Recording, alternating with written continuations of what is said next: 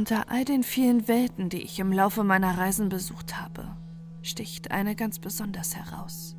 Nicht, weil sie grausamer oder bizarrer wäre als die anderen rätselhaften Orte auf meinem Weg, sondern weil mir ihre bloße Existenz am wundersamsten erscheint. Sie hört auf den Namen Noestria und sie gehört nicht zu jenen Welten, die im Reisekatalog von Endless Horizons verzeichnet sind. Vielmehr habe ich sie während der rauschhaften, düsteren Zeit im Dienste von Ongrarin besucht, als ich die Portalmaschine von Hieronanin als Fangnetz nutzte, um frisches Fleisch für die Gesunder zu ernten, dem sie die Gesundheit abzapfen konnten. Je mehr ich darüber nachdenke, desto stärker wird in mir die Überzeugung, dass keine Aufzeichnung meiner Reisen vollständig wäre, ohne diese kleine eigenartige Episode zu erwähnen also werde ich genau dies tun.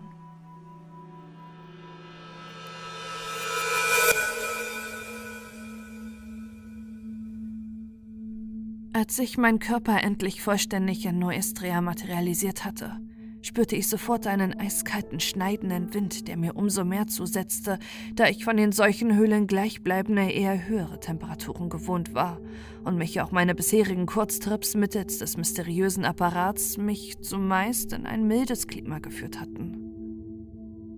Entsprechend luftig war ich gekleidet und so begann ich bereits nach wenigen Augenblicken heftig zu zittern. Die Kälte drang jedoch nicht nur mit Leichtigkeit durch das dünne Hemd und die Anzughose, die ich mir auf meiner letzten Mission angeeignet hatte, sondern sickerte auch in meine Schuhe, da der Schnee, in dem ich stand, mir bis über die Knöchel reichte. Gleichzeitig schleuderte der Wind pudrigen Schnee in mein Gesicht, der zwar nicht so dicht war, dass er mir die Sicht nahm, jedoch weiter dazu beitrug, mir jeden Funken Wärme aus meinem Körper zu ziehen. Lange, das war mir sofort klar, würde ich das hier ohne angemessene Kleidung nicht überstehen. Ich musste also schnellstens warme Klamotten auftun oder den Weg zurück antreten und mich Ongradins Zorn ausliefern, wenn ich nicht über kurz oder lang erfrieren wollte. Dabei hätte dieser foltergeile Sadist eher meinen Zorn verdient gehabt. Mit keinem Wort hatte er vor dem Antritt meiner Mission darauf hingewiesen, was für ein Klima in Nuestria herrschen würde. Er hatte mich nur darauf hingewiesen, dass es sich um eine Welt aus der Manifia-Ebene handelt. Eine Ebene, in der kulturelle Tradition und fiktionale Erzählung verschiedenster Völker als sehr reale Ortgestalt annehmen. Mehr Infos gab es für seine Schergen natürlich nicht. Und nach unserer letzten Auseinandersetzung, bei der ich nicht sehr gut ausgesehen hatte, hatte ich mich nicht getraut, hier länger nachzuhaken. Theoretisch hätte ich mich also im finstersten Zentrum eines obskuren außerirdischen Pantheos oder in einer kitschigen Manifestation des Valentinstags wiederfinden können. Aus den klimatischen Bedingungen schloss ich jedoch sofort, dass es sich entweder um ein mir unbekannte Winterfest einer der vielen Rassen des Multiversums oder aber um eine Weihnachtswelt handeln musste. Wäre letzteres der Fall gewesen, wäre das nicht nur ein erneuter Beweis für Ongeradins kranken Humor, sondern vor allem auch dafür, dass er mehr über mich und meinen Planeten wusste, als er eigentlich wissen sollte. Es war allerdings noch zu früh, um das mit Sicherheit sagen zu können. Trotzdem hoffte ich selbstverständlich darauf, dass es sich tatsächlich um eine Weihnachtswelt handeln würde. Weihnachten war, zumindest von seinen Grundgedanken her, ein eher harmloses und naives Fest, während außerirdische Traditionen durchaus Blutopfer und finstere Kreaturen umfassen konnten. Zudem waren die Welten der Portalmaschine, anders als die meisten im Katalog, nicht zwingend finster.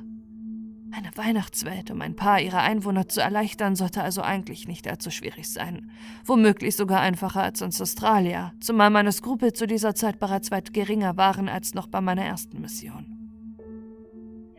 Andererseits gab es, selbst wenn es hier um Weihnachten und nicht um das anserinische Fest des unheiligen St. Daumenschraube gehen sollte, auch keine Garantie dafür, dass dieser Ort wirklich harmlos sein würde.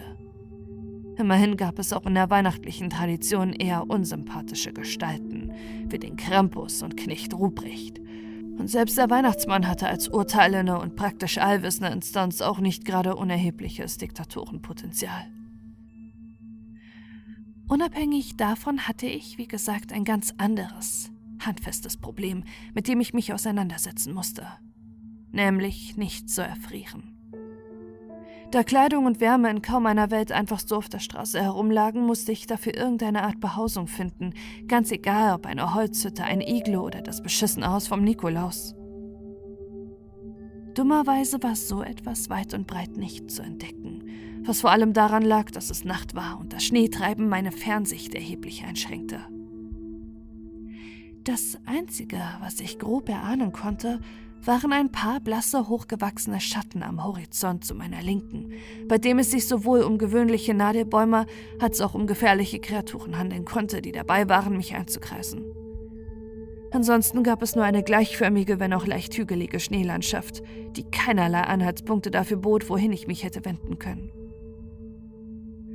Fast hätte ich bereits an diesem Punkt die magischen Worte gesprochen und mich Ongedalin Zorn ausgeliefert, das eigentlich völlig illusorisch war, innerhalb einer Stunde genügend Opfer aufzutreiben, um meinen Herrn zufriedenzustellen. Im Zweifel wollte ich lieber im Warmen sterben als im Schnee, da ich Kälte schon immer abgrundtief gehasst hatte. Doch auch wenn meine Augen mir nicht groß weiterhalfen, so konnte ich mich wenigstens auf meine anderen Sinne verlassen, denn mit einem Mal nahm ich neben dem Geruch von Schnee auch etwas wahr, was ich als Kind geliebt, jedoch seit Ewigkeit nicht mehr gerochen hatte. Karamellisierten Zucker.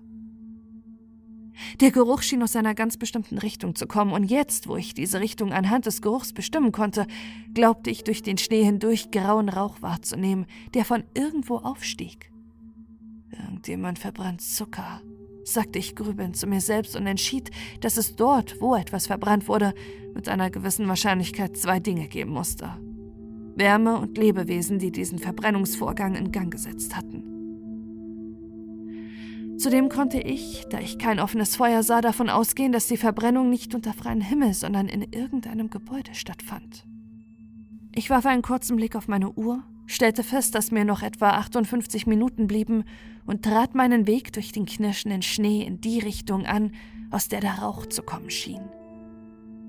Die ersten Schritte waren schon nicht angenehm, da ich ständig ein wenig in der Schneedecke versank und das Gelände leicht bergauf verlief aber erst als meine durchnässten Füße von der Kälte zu schmerzen begannen, wurde es so richtig beschissen. Trotzdem ließ ich mich nicht entmutigen. Zum einen blieb mir immer noch der Ausweg in die Portalhöhle, und zum anderen hatte ich in Hieronanin schon Schlimmeres ertragen müssen.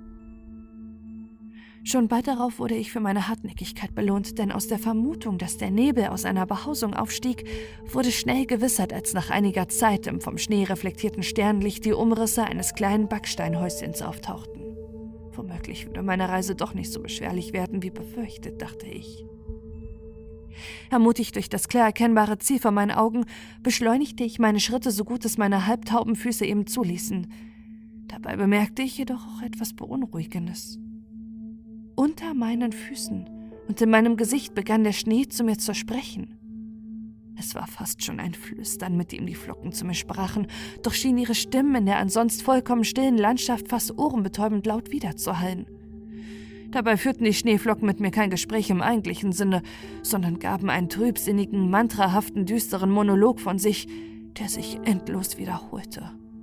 Fallen, fallen, tief und tiefer, kaum gebogen, schon bedrängt. Von den Winden, die uns riefen, ein vergiftetes Geschenk. Fallen, fallen ohne Ruder aus dem Himmel, aus dem Grund. Heiß verklebtes weißes Puder auf für eine neue Rund. Wie ein Rad aus weißer Leere führen wir ein Schauspiel auf. Dreh für Dreh zerdrückt die Schwere unsere Schönheit, frisst sie auf. Fallen, fallen ineinander auf der Suche nach dem Meer, auf und ab und endlos wandern, ausgewaschen, tot und leer. Wunderbar, bemerkte ich sarkastisch. Jetzt auch noch depressiver Schnee. Diese Welt gefällt mir immer besser. Ich tat mein Bestes, um den gleichförmigen Chor zu ignorieren, während das Haus vor mir langsam Gestalt annahm.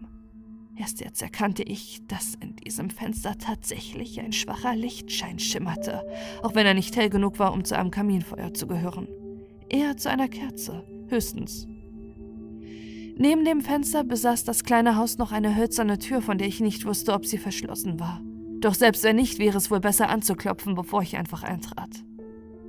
Wenn das, was dort drin wohnte, eine eher freundliche Natur besäße, könnte es trotzdem zu Missverständnissen kommen. Selbst die nettesten Geschöpfe mochten gern zur Waffe greifen, wenn sie etwa ihre Familie durch einen Eindringling bedrohen sahen. Und wenn der Bewohner kein nettes Geschöpf war, war ich hier draußen in einer besseren Kampfposition, als wenn ich einfach in einem unbekannten Gebäude platzen würde. Anklopfen ist gut, entschied ich. Du bist offenbar kein Bart, nur klar. hörte ich plötzlich eine raue Stimme hinter mir sagen. Was machst du hier? Suchst du deinen Sohn oder deine Tochter? Erschrocken drehte ich mich um und blickte in die rötlich glitzernden Augen eines schlanken, vielleicht 1,30 Meter großen Kerls mit spitzen Ohren, dunkelbraunen, wuscheligen Haar, einem silbernen Ohrring in seinem linken Ohr und einem zwar jugendlichen, aber ganz und gar nicht kindlichen, sondern ziemlich zynisch dreinblickenden Gesicht. Er war gehüllt in einen schwarzen Kapuzenmantel, dessen Kapuze zurückgeschlagen war. Auf den Mantel waren neben dem Symbol einer Schneeflocke mit silbernen Lettern die Worte Munera Sibi gestickt, was nach meinen beschränkten Lateinkenntnissen so viel hieß wie Geschenke verpflichten, womit der Ursprung dieser Welt immerhin einigermaßen geklärt war. In der rechten Hand trug er ein Schwert aus Eis, welches für seine Größe ungewöhnlich lang war. Er ritt auf einem größtenteils schneeweißen Rentier, welches jedoch ein schwarzes Geweih sowie schwarze Hufe und Augen und einen schwarzen Schwanz besaß, der aufgeregt hin und her peitschte. Das Tier schnaubte genervt und machte einen noch unsympathischeren Eindruck als sein Reiter, auch da sein Gebiss scharfe Zähne erkennen ließ, als es drohend nach mir schnappte. Seine Zähne schienen aus Eis zu bestehen. Natürlich. Vielleicht, log ich, da mir der Ton des Elfen ganz und gar nicht gefiel. Sollte ich ihn mit nach Hiononanin nehmen, fragte ich mich. Ein geernteter wäre immerhin besser als keiner, wenn auch nicht unbedingt viel besser. Aber erstmal sollte ich mal schauen, was genau dieser Kasper von mir wollte. Dann kommst du zu spät, sagte er düster lachend. Die sind längst Staub geworden. Könnte dir auch passieren, wenn du weiter dein Maul zu weit aufreißt oder dein Vieh mir zu nahe kommt, sagte ich trocken. Die letzten, die Lord Firns Fingern so dumm gekommen sind, ruhen friedlich im Eis. Ihr Tod war aber selbst nicht friedlich. Das kann ich dir versichern. Ich verzog meinen Mund zu einem überheblichen Grinsen. Das schreckt mich nicht ab. Ich habe unzählige Seen zu Schlimmeren als im Tod verdammt. Das Rentier schien die Bedeutung meiner Worte vor seinem Herrn zu bemerken. Seine gläsernen Zähne schnappten nach meiner menschlichen Hand. Und ich bin mir sicher, dass sie trotz ihres fragilen Aussehens in der Lage gewesen wären, diese in einen unbrauchbaren Klumpen Fleisch zu verwandeln. Jedoch waren meine Reflexe von der unzähligen Einsätzen und wohl auch damals schon von dem in mir wohnenden Quangrong dermaßen verstärkt, dass er lediglich das harte Material meines Waffenarms zu greifen bekam. Knirschend hörte ich sie splittern und sah winzige Kristallsplitter wie in Zeitlupe umherfliegen, während ich dem Quangrong den Befehl gab, zu schießen. Und wie eigentlich immer seit meiner ersten Ernte in Australia, gehorchte er mir. Knisternde, dunkle Blitze fuhren durch das Maul der Kreatur in ihr Inneres hinein, wo sie restlos alles verdampften, sich schließlich nach außen gruben und das weiße Fell zu schwarz verkohlten, bevor das leblose Wesen samt seines Reiters im Schnee zusammenbrach. Noch bevor der gestürzte Elf, in dessen Schulter sich ein Teil des Geweihs gebohrt hatte, sich vom Kadaver seines Rentiers befreien konnte, hielt ich ihm meine Waffe an den Kopf. Was willst du von mir, Mensch? Und warum hast du Ronk getötet? Das wundert dich ernsthaft? Hätte ich ein Kind, hättest du gerade zugegeben, es verbrannt zu haben. Du hast aber keins. Was also treibt dich sonst hierher? Ich stelle hier die Fragen. Was genau ist das für eine Welt? Wer zur Hölle ist Lord Firn? Und vor allem, Gibt es hier in der Nähe einen Ort, wo ich die Chance habe, auf möglichst viele Personen zu treffen? Eine seltsame Frage, sagte der Elf, aus dessen Wunde dunkelrotes Blut sickerte nachdenklich. Aber wir tun schon genug für euresgleichen und eure Belger. Ich habe also wenig Lust, euch noch nur mit Antworten zu beschenken. Wie du meinst, sagte ich schulterzuckend, ließ den Schädel des Elfen in schwarzem Feuer vergehen. Meine Arbeit in der Portalmaschine hatte nicht nur dazu geführt, dass ich reichlich wenig Skrupel besaß, sondern auch dazu, dass ich erkannte, wann etwas den Zeitaufwand lohnte und wann nicht. Ich würde meine Antworten schon auf eigene Faust bekommen. Ich zog den Mantel und den linken fellbesetzten Handschuh des Elfen aus und streifte ihn über, auch wenn die ein oder andere Spritzer vom Blut des Mannes und seines Reittiers daran klebten.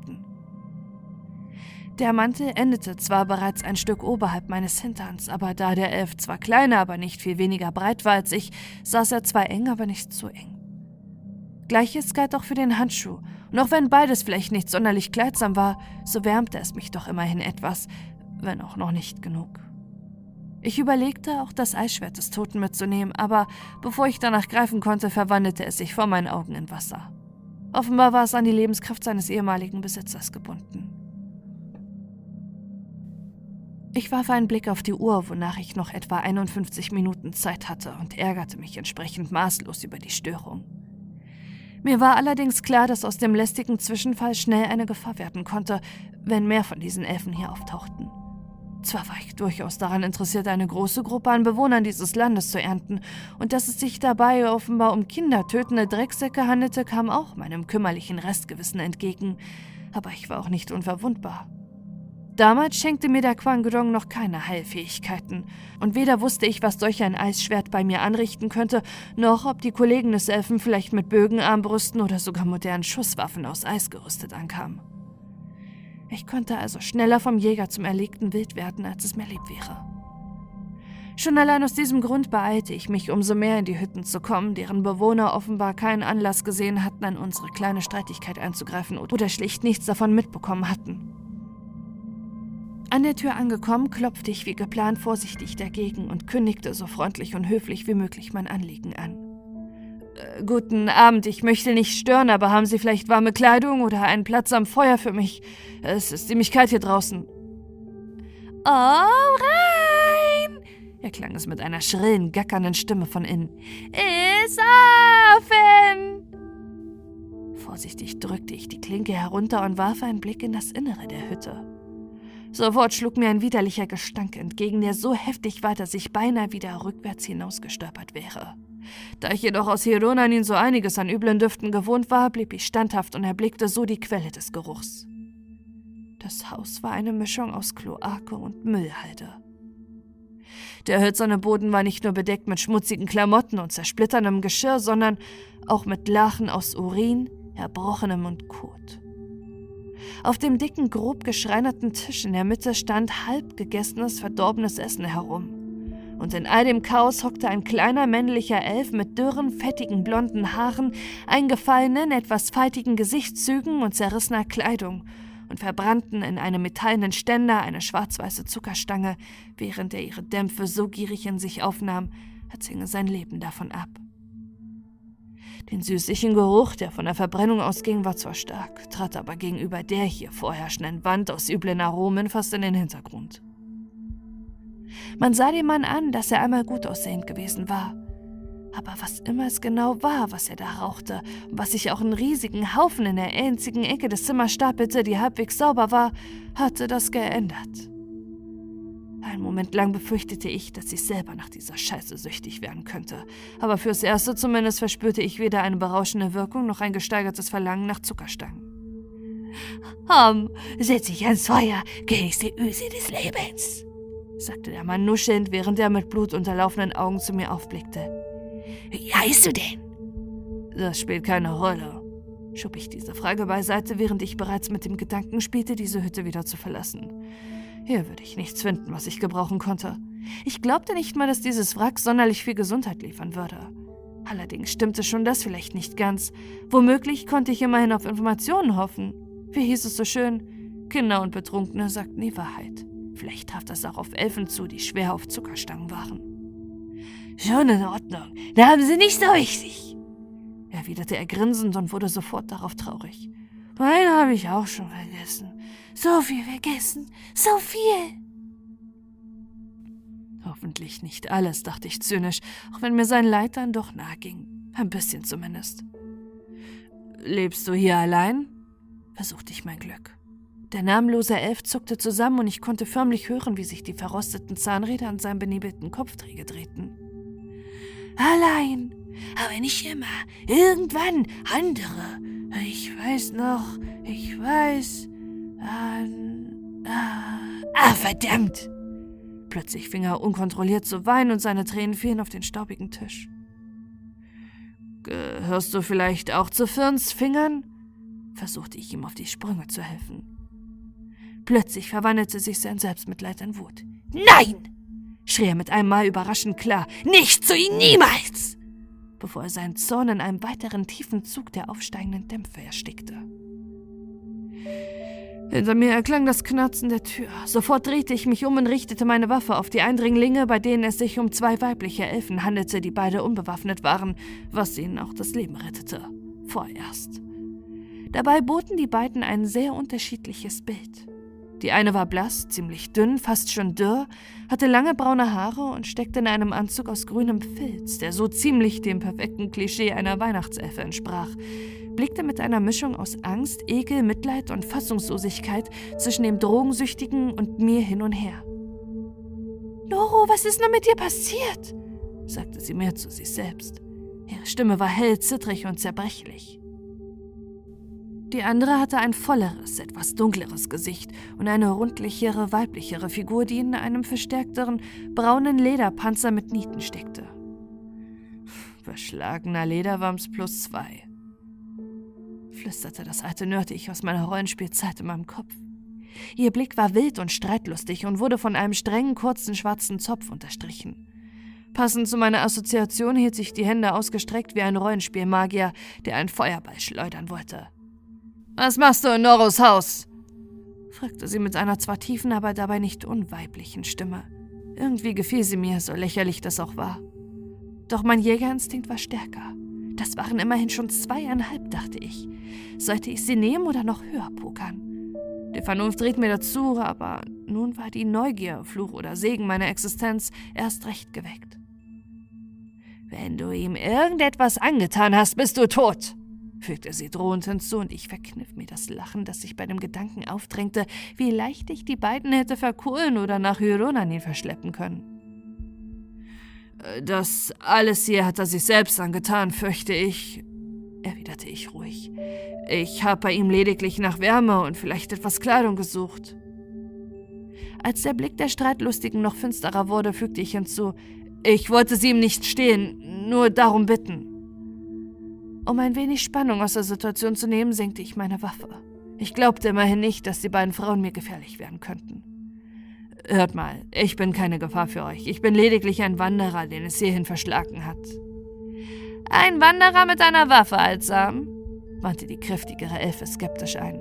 Ich komme aus einer gefährlichen Welt, sagte ich wahrheitsgemäß. Und du bist in eine gefährliche Welt geraten, wie auch immer du das angestellt hast kommentierte die Elfe und schien zu einer Entscheidung gelangt zu sein. Sie streckte ihre Hand aus. Mein Name ist Marina, ehemals Vorarbeiterin von Santa Claus und das ist Lina, meine Schwester. Also doch, eine Weihnachtswelt. Immerhin hatte ich darüber nun Gewissheit. Sie zeigte auf die blonde Frau, mit der sie höchstens eine vage Ähnlichkeit verband. Unseren Bruder Noro kennst du ja bereits, oder was von ihm übrig ist.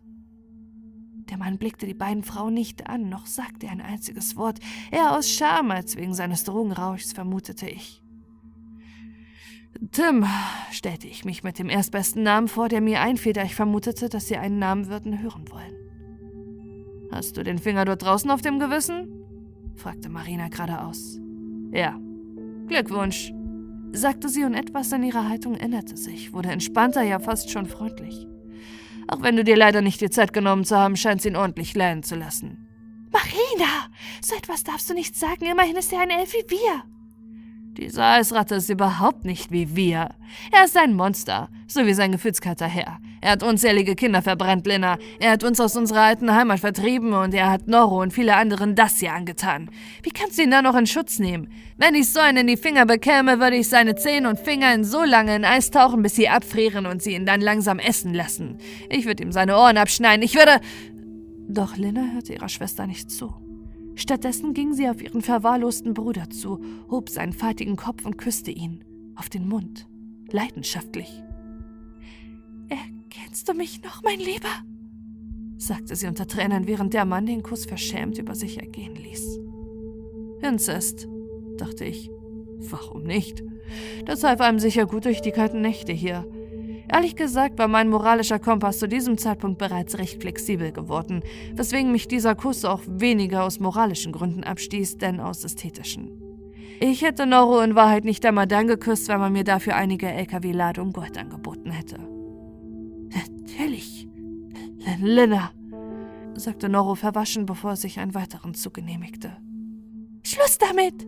Schrie die zarte Elfe plötzlich und schleuderte den größten Teil der zu etwa einem Drittel abgebrannten Zuckerstange mit einem harten Schlag ihrer Hand auf den Boden, während der abgebrochene Rest im Ständer verblieb. Das Zeug macht dich kaputt! Was hast du getan, du Schlimpe? Schrie Noro wütend, nahm den Eisständer in seine dreckige Hand und schlug damit so fest nach seiner Schwester, dass sie taumelnd und blutend auf den Boden fiel, bevor er sich, ohne sich um sein Opfer zu kümmern, auf den schmutzigen Boden begab und nach den noch schwelenden Überresten des Rauschmittels suchte. Ich nutzte die Gelegenheit, den Gentleman zu spielen, ging zu der zwar erschütterten, aber anscheinend nicht lebensgefährlich verletzten Frau hin und hielt ihr meine menschliche Hand hin, die sie zwar erst anschaute, als wäre sie irgendwie giftig, sie aber letztlich doch dankbar ergriff. Fast ebenso schnell war Marina bei Noro und drehte ihm mit einem geschickten Griff beide Arme auf den Rücken. Entschuldige dich bei deiner Schwester, du erbärmliches Stück Scheiße! Offenbar wurde dem Elf nun selbst wieder bewusst, was er getan hatte. Es, es tut mir leid, Lena! Jammerte er. Es tut mir wirklich leid. Schon okay, sagte Lena, deren Wange stark angeschwollen war. Gar nichts ist hier okay, widersprach Marina voller Zorn. Sei froh, dass du Lena nicht umgebracht hast. Genau das hätte ich dann nämlich mit dir getan und das werde ich auch tun, wenn du noch ein einziges Mal deinen schmutzigen Finger an einer dieser verfluchten Zuckerstangen legst, verstanden? Aber ich brauche, wollte Noro protestieren, sofort drückte Marina fester zu, woraufhin der Elf aufschrie. Du brauchst Lina und sonst gar nichts. Wenn du das nicht erkennst, brauchen wir dich nicht. Du hast recht, sagte Doro schließlich, woraufhin Marina ihren Griff zwar etwas lockerte, ihrem Bruder weiterhin festhielt. Sie wandte sich zu mir. Danke, dass du meiner Schwester geholfen hast. Trotzdem interessiert mich, was du hier eigentlich vorhast. Es fällt mir schwer zu glauben, dass du einfach so nach Nuestria gestolpert bist. Außer du bist ein Vater, der sein Kind sucht. Eltern von verschwundenen Kindern gelingt es gelegentlich hierher zu kommen, wenn ihre Verzweiflung nur groß genug ist. Aber entschuldige meine Direktheit. Du siehst nicht wie ein Vater aus. Das bin ich auch nicht. Ich bin tatsächlich durch einen dummen Zufall hierher geraten. Ich habe auf der Flucht vor einem schrecklichen Feind eine Art äh, Dimensionstor betreten, ohne genau zu wissen, wohin es mich führen würde. Ich weiß also nicht wirklich viel über diese Welt, aber ich weiß, wer Santa Claus ist und ich hoffe, dass er mir dabei helfen kann, zurückzukehren. Das kann er vielleicht. Das Dumme ist nur, dass er in Lord Firns Kerker feststeckt. Wer ist dieser Lord Firn? Ein Blender, ein Monster und Lügner. Es gibt eine Menge über ihn zu erzählen und nur wenig davon ist gut, aber ich gebe dir einfach die Kurzfassung. Einige Elfen waren mit ihrem Leben in der Geschenkproduktion unzufrieden geworden. Sie hatten keine Lust mehr auf ihre Arbeit gehabt und darauf den Befehlen von Klaus zu gehorchen, obwohl er unser aller Vater ist. Er ist derjenige, der uns alle ursprünglich erschaffen hatte. Der lauteste unter diesen Rebellen war Firn gewesen. Eigentlich war er nur ein einfacher Schrauber gewesen, womit er zu den untersten Rängen gehört hatte, aber irgendwie hatte er es geschafft, die anderen Unzufriedenen um sich zu sammeln und die uralte, verbotene Magie des Eises für sich zu nutzen. Gemeinsam haben sie einen Aufstand angezettelt, die Geschenkefabrik übernommen, viele von uns treuen Elfen getötet und unser aller Vater gefangen genommen, während der Rest von uns fliehen musste. Sie hätten Santa sicher gern getötet, aber sie brauchten ihn noch, denn allein seine Magie ermöglicht den Betrieb der Geschenkefabrik. Und nur solange die Geschenkeproduktion läuft, haben wir Elfen noch die Möglichkeit zu existieren. Immerhin wurden wir allein zu diesem Zweck geschaffen. Die Rebellen, die sich selbst als Firns Finger bezeichnen, wissen das. Aber statt wenigstens die Fabrik in Eigenregie und durch ihre eigene Arbeit weiterzuführen, bedienen sie sich eines fürchterlichen Tricks. Sie entführen Kinder und verbrennen ihre Körper und nutzen die frei werdende Lebensenergie, um die Fabrik vollautomatisiert zu betreiben, während sie sich auf die faule Haut legen oder die freie Zeit nutzen, um uns zu terrorisieren. Genau das wollen wir beenden, Tim. Diese Barbarei darf keinen einzigen weiteren Tag mehr andauern. Wir haben uns lang genug versteckt. Nun wird es Zeit, die Getreuen zu versammeln und die Fabrik wieder an uns zu nehmen. Du könntest uns dabei helfen. Wie du mit dem Finger und dem Reittier fertig geworden bist, zeigt mir, dass du in der Lage bist zu kämpfen. Wenn wir Erfolg haben und Klaus wieder frei ist, wird er dir sicher ermöglichen können, nach Haus zurückzukehren. Was sagst du, wirst du uns helfen? Nun, dachte ich innerlich grinsend, das ist tatsächlich wie Weihnachten. Ich würde in einer Gruppe von Rebellen marschieren und sie jederzeit mit mir nehmen können, während ich mir diese Welt vorher noch entspannt ansehen konnte. Zumindest Solange die Zeit reichte. Das klang gut. Verdammt gut. Ja, ich bin dabei, nicht nur weil es in meinem Interesse liegt, sondern auch weil es das Richtige ist. Ein bisschen Pathos konnte nie schaden, und wie es aussah, verfehlten meine Worte ihre Wirkung bei Marina nicht. Lediglich Linna wirkte nicht so begeistert, so als hätte ich etwas Falsches gesagt. Gut, sagte Marina, dann lass uns keine Zeit mehr verlieren und zog den auf dem Boden knienden Norro mit einem Rück in die Höhe. Du kannst ihn unmöglich mitnehmen. Du siehst doch, in welchem Zustand er ist. Wenn er so mit uns gegen Firn marschiert, wird er sterben. Wenn er hier bleibt, wird er auch sterben. Nur langsamer und elender. Außerdem werde ich auf ihn acht geben, das verspreche ich dir. Lina wirkte nicht überzeugt und wollte erneut protestieren, aber ein strenger Blick ihrer Schwester ließ sie verstummen. Marina schien ihre kleine Familie ganz gut im Griff zu haben. Ein paar Minuten später waren wir abreisebereit. Der eher unwillige und apathische Noro war von Marina mit mitgebrachter warmer und sauberer Kleidung ausgestattet worden, was seinen Gestank wenigstens ein bisschen reduzierte. Während er sich umgezogen hatte, hatte ich beobachtet, wie er eine Handvoll Zuckerstangen eingesteckt hatte, was ich seinen Schwestern jedoch nicht mitgeteilt hatte. Im Grunde ging es mich auch nichts an.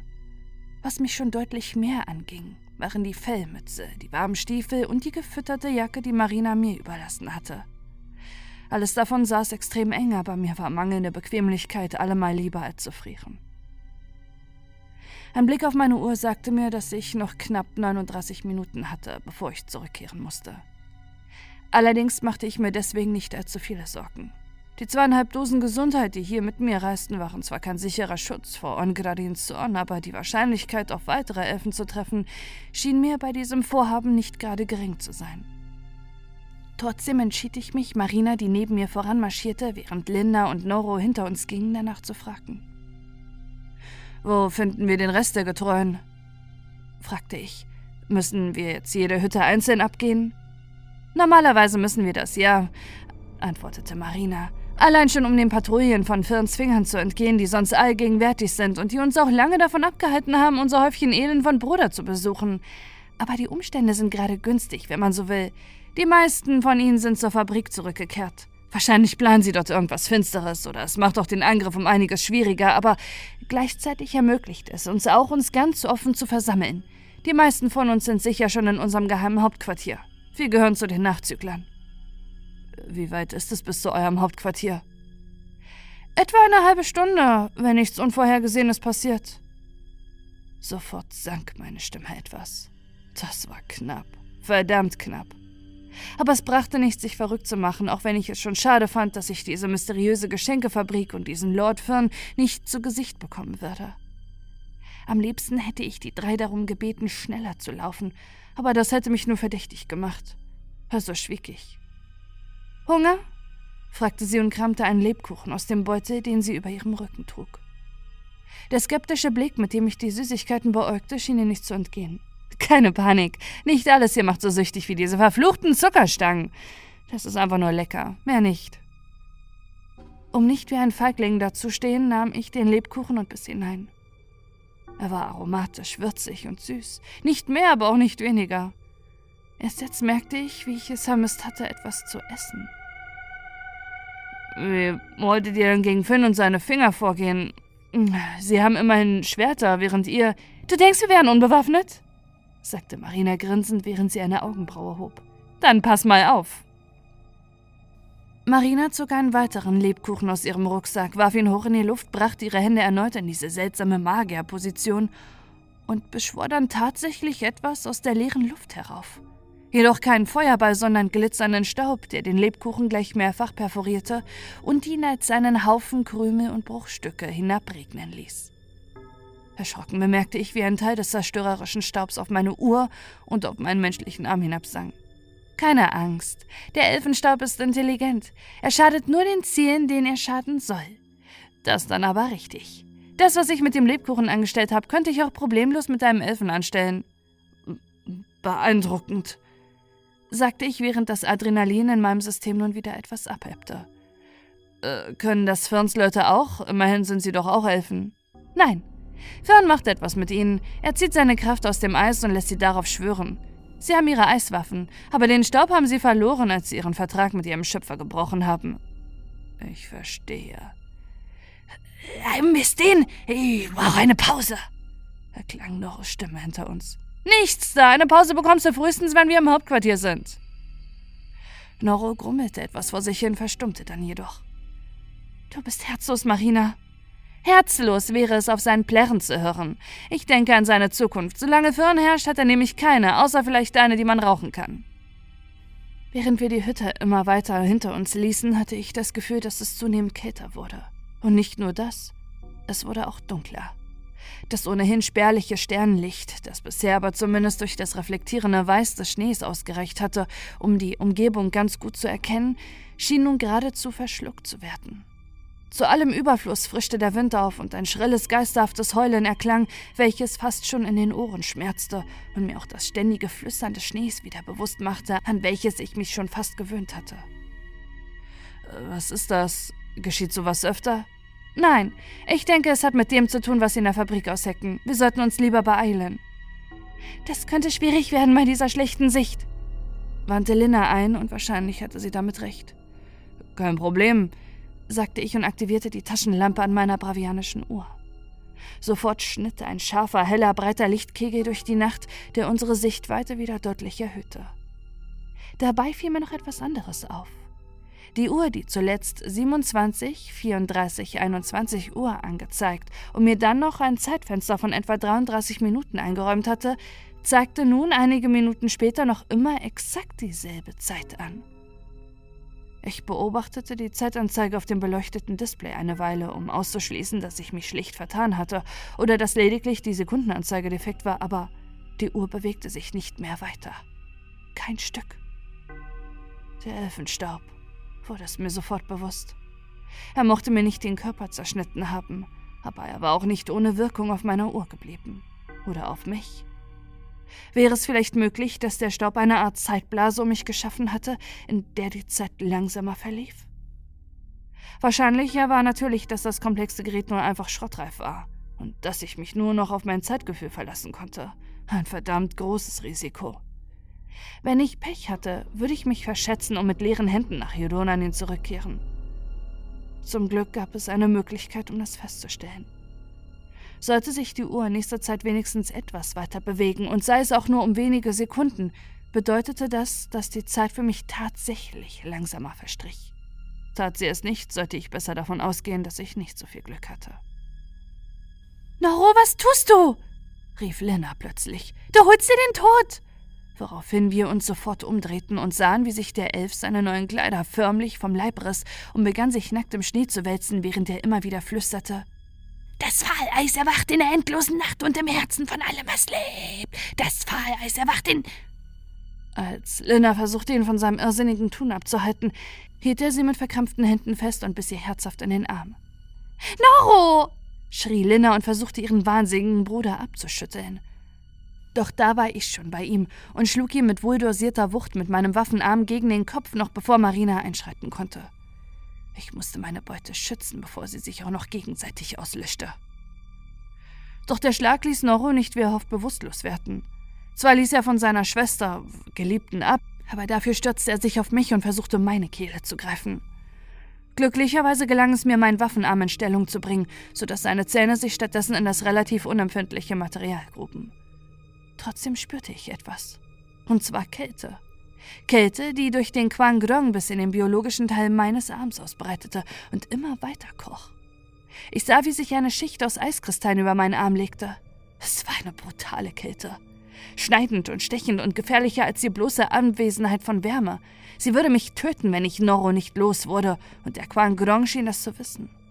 Auch wenn zwischen uns damals noch keine ernsthafte Verbindung bestand und er sich noch nicht entschieden hatte, ob er mich auslöschen oder mit mir verschmelzen wollte, spürte ich, wie sich an der Spitze meines Waffenarms Energie sammelte.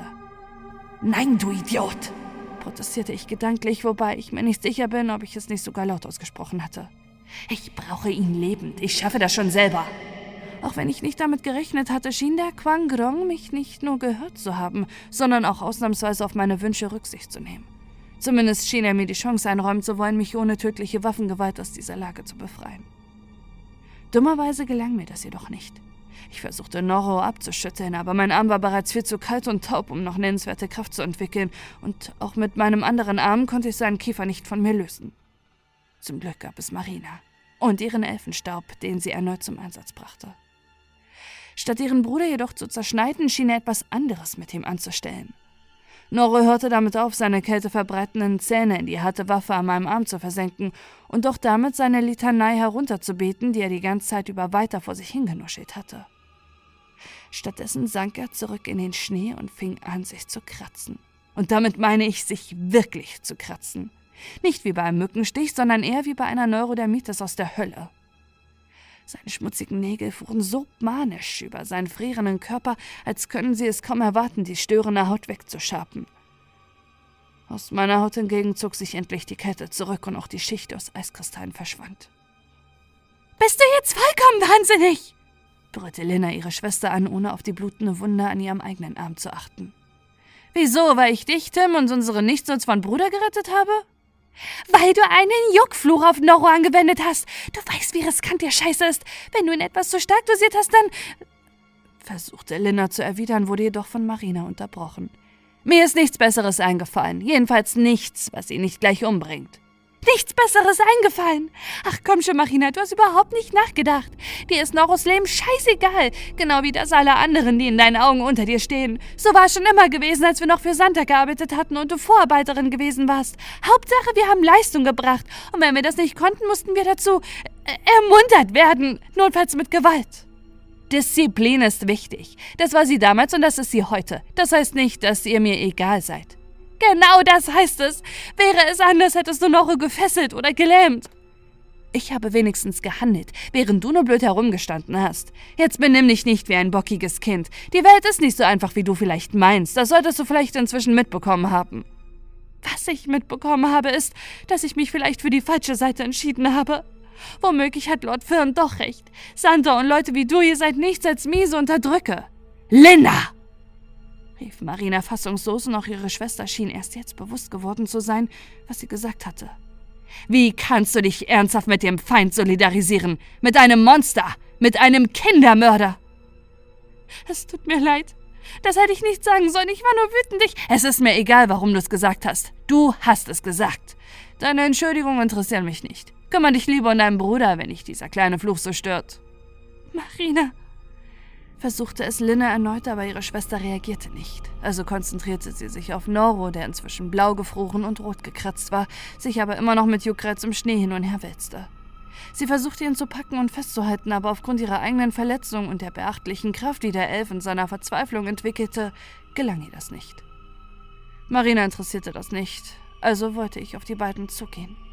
Lass es. Sie muss allein damit klarkommen. Vielleicht kommt ja auch ihr geliebter Lord Fern zur Hilfe. Selbst damals fand ich das hart. Allerdings stemmte ich mich auch nicht dagegen. Es war im Grunde ihre Familienangelegenheit und die Gesundheit von Noro kümmerte mich inzwischen auch nicht mehr sonderlich. Mit ihm war es ohnehin nicht mehr weit her und wahrscheinlich war er den Aufwand, ihn zu retten, überhaupt nicht wert. Also nickte ich und wandte mich von Linna ab, die noch immer versuchte, ihren Bruder zu beruhigen. Hast du auch Geschwister, Tim? Nein. Sei froh, sie machen nichts als Ärger. Was ist überhaupt mit ihm los? Kommt das von seiner Sucht oder vom Entzug? Ich glaube nicht, jedenfalls nicht direkt. Stangensüchtige drehen mitunter ziemlich durch, aber sie verbreiten keine Kälte mit ihrem Biss. Möglich, dass das, genau wie die Stimmen im Schnee und dieses grauenhafte Heulen, mit dem zusammenhängt, was Firn plant. Ich denke, da er süchtig ist, war es für das, was auch immer hier am Werk ist, leichter, ihn zu übernehmen. Wahrscheinlich sind wir deshalb nicht davon betroffen, noch nicht zumindest. Das ergibt Sinn. Äh, was wirst du tun, wenn dein Fluch endet und er immer noch so drauf ist? Ihn töten, sagte Marina hart, auch wenn dabei Tränen in ihren Augen glitzerten. Dann wäre es zu gefährlich, ihn am Leben zu lassen. Mit einem Mal war es hinter uns auffallend ruhig geworden. Beinahe gleichzeitig drehten Marina und ich uns um und sahen, dass Noro damit aufgehört hatte, sich zu kratzen und sich im Schnee zu wälzen. Stattdessen stand er neben Linna, die liebevoll einen Arm um ihn gelegt und ihr Bestes getan hatte, ihm seine zerstörte Kleidung wieder überzuwerfen, ergänzt durch ihren eigenen warmen Schal, mit dem sie die größten Lücken in seinen Lumpen geschlossen hatte. An einigen Stellen waren aber immer noch Kratzer erkennbar, die sich Noro durch Marinas Fluch zugezogen hatte. Genau wie die Bisswunde an Linnas eigenem Arm waren sie jedoch größtenteils von einer schützenden Wundkruste umgeben. So wie es aussah, hatte Linna ihren Elfenstaub für eine Art Heilmagie genutzt. Dennoch schien nicht alles in Ordnung zu sein. Norus Blick war geistlos, leer und zugleich auf seltsame Weise wütend, und auch wenn er still wie eine Statue stand, gab er brummende, dunkle Laute von sich. Eine glitzernde, halbtransparente bläuliche Schicht hüllte den Elf ein. In Linnas Augen glitzerten Tränen. Wenn so deine Liebe aussieht, Schwester, dann kann ich wohl froh sein, dass du mich hast, sagte Marina. Halt dein verdammtes Maul! kaffte Linna unter Tränen und man sah ihr an, dass ihr Zorn ebenso sehr gegen sich selbst gerichtet war wie gegen Marina. Marina ignorierte sie und drehte sich stattdessen zu mir um. Nur damit du verstehst, was mein Schwesterherz da angerichtet hat. Da Noro, wie jeder mit Augen im Kopf erkennen kann, noch immer nicht wieder er selbst ist, hat sie einen Marionettenfluch auf ihn geworfen. Wahrscheinlich um zu verhindern, dass ich ihn töte. Dabei wäre das eine Gnade gewesen. Dieser Fluch ist nämlich alles andere als harmlos. Natürlich, er verhindert, dass sich Noro auf uns stürzt, dass sie damit die Kontrolle über seinen Körper übernimmt. Auch wird seine Haut dadurch hart und unempfindlich wie Holz, was ganz praktisch ist, um Kälteschaden zu vermeiden. Dummerweise hat der Fluch aber eine Nebenwirkung. Je länger er andauert, desto mehr nimmt das Opfer das Wesen eines devoten Befehlsempfängers an. Diese Haltung gräbt sich tief in seinen Charakter ein und die Veränderung ist unwiderruflich. Je nachdem, wie lange wir brauchen werden, um Santa zu befreien, wird Linna am Ende also einen ziemlich handsamen Lover haben und Santa einen folgsamen Arbeiter. Eine Win-Win-Situation also. Für uns alle. Außer für Noro natürlich. Sei endlich ruhig, du herzloses Monster!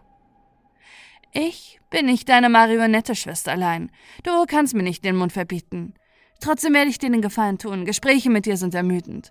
Außerdem denke ich, dein eigenes Gewissen hat dir noch genug zu erzählen und wir müssen endlich weiter, wenn wir diese Revolution und vor allem das, was Firn da treibt, nicht verpassen wollen. Ich hatte natürlich nichts dagegen, schon allein weil dieser Vorfall sicher einiges an Zeit gekostet hatte. Während Marina einfach weiterging, ohne ihre Schwester zu beachten, und Linda sich kurz darauf zusammen mit ihrem Bruder auf den Weg machte, der sich so mechanisch wie ein Zinnsoldat bewegte, während er immer wieder unverständliche, halb erstickte Laute von sich gab, riskierte ich einen Blick auf meine Uhr. Bei dem, was ich sah, hätte ich ungeachtet der Tragik der Situation vor Freude heulen können. Die Uhr stand nun auf 27, 34, 22 und hatte sich damit genau eine Sekunde weiter bewegt. Ich konnte natürlich nicht sicher sein, dass es so war, aber es war zumindest ein starkes Indiz dafür, dass meine Zeit tatsächlich anders ablief als gewohnt. Wenn dem so war, hatte ich nun alle Zeit der Welt, diesen seltsamen Ort zu erforschen. In der nächsten Zeit redeten wir nicht sonderlich viel. Die beiden Schwestern hatten sich ohnehin nichts mehr zu sagen. Linda warf mir nur wütende Blicke zu, da ich mich auf Marinas Seite gestellt hatte. Noro konnte nichts weiter als knurren und brabbeln, und Marina hatte genug damit zu tun, das Gelände im Blick zu behalten. Das wurde nun nämlich immer hügeliger, und zu dem Schnee gesellten sich immer öfter auch spiegelglatte, vereiste Flächen, in denen ein geisterhaftes grünliches Licht eingeschlossen zu sein schien. Fahleis kam mir sofort wieder dem Begriff in den Sinn, von dem Noro vorhin gesprochen hatte. Ich fragte mich, was es damit auf sich hatte und vermied, so gut es ging, das Eis zu betreten, auch wenn ich vorerst, außer seiner glatten Oberfläche und gelegentlich scharfen Kanten, nichts sonderlich Gefährliches daran bemerken konnte. Trotzdem beunruhigte es mich. Da niemand mit mir sprach, waren das depressive Lied des Schnees, das Geknurre von Noro und das schrille, halborganische, halbmechanische Kreischen, das von fern zu uns herüberdrang und kontinuierlich lauter wurde, das Einzige, was ich hörte. Zudem stieg zunehmend der Geruch von verbranntem Fleisch in meine Nase, der umso schlimmer war, da ich wusste, woher er wahrscheinlich stammte, nämlich aus der Fabrik. Da Ohren und Nase mir wenig Erfreuliches boten, versuchte ich mich auf meine Augen zu konzentrieren und mich mit der Umgebung zu beschäftigen, soweit ich sie im Strahl meiner Taschenlampe erkennen konnte. Dabei stach mir eine Sache ganz besonders ins Auge. Der schattenhafte Nadelwald, der sich stets nur am Rand meines Blickfelds befunden hatte, war nun ganz in unserer Nähe. Kaum zehn Meter von uns entfernt erhob sich eine Wand aus gewaltigen Nadelbäumen, deren Spitzen eigenartig verkrümmt waren und die ganz anders, als es bei diesen Bäumen üblich war, bis hinunter zur Wurzel zu einem dichten Geflecht aus Nadeln verwachsen waren. Die Baumreihe reichte dabei in beiden Richtungen, soweit meine Augen sehen konnten. Liegt es daran, dass diese Stimmen mich wahnsinnig machen, oder waren diese Bäume gerade noch nicht da gewesen? Das waren sie eindeutig noch nicht. Sie müssen dorthin gewandert sein, so bescheuert das auch klingt. Ich war schon längst an einem Punkt, an dem ich solche Unmöglichkeiten ohne große Überraschung akzeptierte. Naturgesetze waren für mich spätestens seit Hieronanin, wo der Tod keine Macht mehr hatte, nicht länger universal und unumstößlich. Jede Welt folgte anderen Gesetzen, und selbst sie konnten sich jederzeit wieder ändern. Noro gab plötzlich ein irres, schwachsinniges Lachen von sich, so als würde er das alles äußerst amüsant finden. Behalte deine Handpuppe besser im Griff, das nervt. Geh sterben, du gehässiges Stück Dreck! Wenn du das willst, musst du es schon selbst besorgen. Bis dahin solltest du lieber mit uns zusammen nach einem Weg durch das Dickicht Ausschau halten. Lena antwortete nicht darauf, schloss aber zu uns auf, nahm eine Kerze aus ihrem Rucksack und entzündete diese mit ihrem Elfenstaub, wodurch eine ungewöhnlich helle, weitreichende Flamme entstand. Ein angenehmer Duft nach Zimt und Anis breitete sich aus. Kurz darauf tat Marina es ihr gleich. Warum habt ihr diesen Trick nicht vorher schon angewendet? Dann hätten wir die Hindernisse und Eisflächen viel besser erkennen können. Kerzen sind für Marina zu wertvoll, erhielt ich die gehässige Antwort unerwarteterweise von Linna. Wertvoller als das Leben ihrer Familie? Ich dagegen habe schlicht darauf gehofft, dass sich einer von euch das Bein bricht. Sehr freundlich. Beachte sie gar nicht. Das bestärkt sie nur. Lass uns lieber versuchen, durch dieses Gestrüpp zu kommen. Wir suchen auf der rechten Seite nach einem Ausweg. Linna kann Noro mitnehmen, auf der linken Seite danach suchen. Wenn es ihr genehm ist, heißt es. Linna nickte widerwillig im Kerzenschein. Vielleicht ist es gar keine gute Idee, sich zu trennen. Gab ich zu bedenken, da ich einfach schon zu viele Horrorfilme gesehen hatte, in denen das der Anfang vom Ende gewesen war. Keine Sorge, sagte Marina, die durchaus verstand, worauf ich hinaus wollte. Meine Schwester will mich tot sehen und Noro würde uns entweder fressen oder einfrieren, wenn er nicht ihre Marionette wäre. Und vielleicht tut er es am Ende noch gerade deswegen. Ich denke, ohne die beiden steigen unsere Überlebenschancen sogar drastisch. Da ich gegen diese Logik nichts einwenden konnte, folgte ich Marina entlang der unnatürlichen Barriere aus Nadelbäumen und versuchte mit meiner Taschenlampe eine begehbare Lücke ausfindig zu machen. Dabei behielt ich genau wie auch Marina instinktiv einen gewissen Abstand zu den Gewächsen bei. Denn die Bäume, das erkannte ich selbst aus dieser Entfernung, unterschieden sich noch weit mehr von gewöhnlichen Nadelbäumen, als ich zunächst gedacht hatte. Ihre Äste waren nicht starr und trocken wie etwa bei Fichten oder Tannen, sondern wirkten beweglich, biegsam und auf gewisse Weise auch weich. Selbst dann, wenn keine der heftiger werdenden Sturmböen durch sie hindurchfegte, schien sie sich leicht zu bewegen, wie die Hände eines Schlafenden, der im Traum unwillkürlich zuckte und nach Dingen zu greifen versuchte, die in seiner Alltagsrealität nicht existent waren. Ich war mir nicht sicher, aber ich hatte das unterschwellige Gefühl, dass sie diese Bewegung nutzte, um jede noch so kleine Lücke zu schließen, sobald wir uns ihr näherten. An ihren Nadeln glitzerte eine feuchte, glitschige Schmierschicht, so als hätte sie jemand mit Öl eingerieben. Zudem ging ein Geruch von ihnen aus, der zwar durchaus an den Duft von Tannennadeln gemahnte, dabei aber auch etwas Faules, Umgekipptes, Vergorenes an sich hatte, das jede Assoziation zu weihnachtlicher Gemütlichkeit auslöschte. Zu allem Überfluss legte der schwere, widerliche Duft sich wie Kleber auf die Schleimhäute und überdeckte sogar den Geruch von verbrennenden Menschenkindern, was ich nur bedingt als einen Segen begriff. Als wir sicher schon eine gute Viertelstunde gegangen waren, die Sekundenanzeige meiner Uhr hatte sich um eine Sekunde weiter bewegt, und weder Marina noch ich eine Lücke in dem unsympathischen Gestrüpp hatten entdecken können, fragte ich Marina, könntest du nicht deinen Elfenstaub verwenden, um einen Durchgang zu schaffen? Das würde ich höchstens im Notfall tun. Magische Wesen, und darum handelt es sich bei diesen Pflanzen mit Sicherheit, reagieren auf Zauber höchst unberechenbar. Gut möglich, dass das Zeug hier explodiert oder uns um die Ohren fliegt oder dass es auf die 20-fache Größe anwächst. Klingt gar nicht gut. Aber ich frage mich, wie weit wir noch laufen und vergeblich nach einem Durchgang suchen wollen. Langsam habe ich das Gefühl, dass sich diese Tannenmauer über das ganze Land erstreckt und vor allem, dass diese Pflanzen zahlreich und intelligent genug sind, um uns keinen Durchkommen zu ermöglichen. Theoretisch können wir versuchen, sie einfach zu überklettern, allerdings traue ich diesen Gewächsen nicht. Ich auch nicht.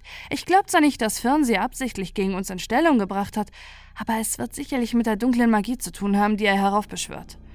Doch sie zu überklettern würde genauso auf Selbstmord hinauslaufen wie der Einsatz von Elfenstaub.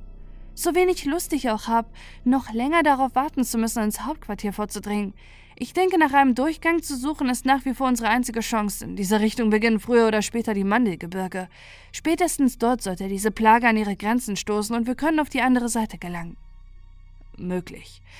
Wenn wir Pech haben, stören sich die Bäume aber gar nicht an ein paar Felsen oder Mandeln oder woraus auch immer dieses Gebirge besteht. Vielleicht gibt's auch eine andere Möglichkeit. Und die wäre? Zur Antwort tippte ich auf meinen Waffenarm. Die Geschosse dieser Waffe basieren nicht auf Magie. Zumindest nicht auf deiner. Und sie sind sehr zerstörerisch. Womöglich kann ich mit ihnen ein Loch in die Mauer brennen. Natürlich kann ich auch nicht garantieren, dass es sich nicht alles noch schlimmer macht, aber wenn dieser Firn tatsächlich gerade ein finsteres Ritual durchführt, sollten wir wohl nicht noch mehr Zeit verlieren. Gut möglich, dass uns da noch viel gefährlichere Dinge begegnen als ein bisschen unartiges Gestrüpp. Ein Versuch ist es vielleicht wert.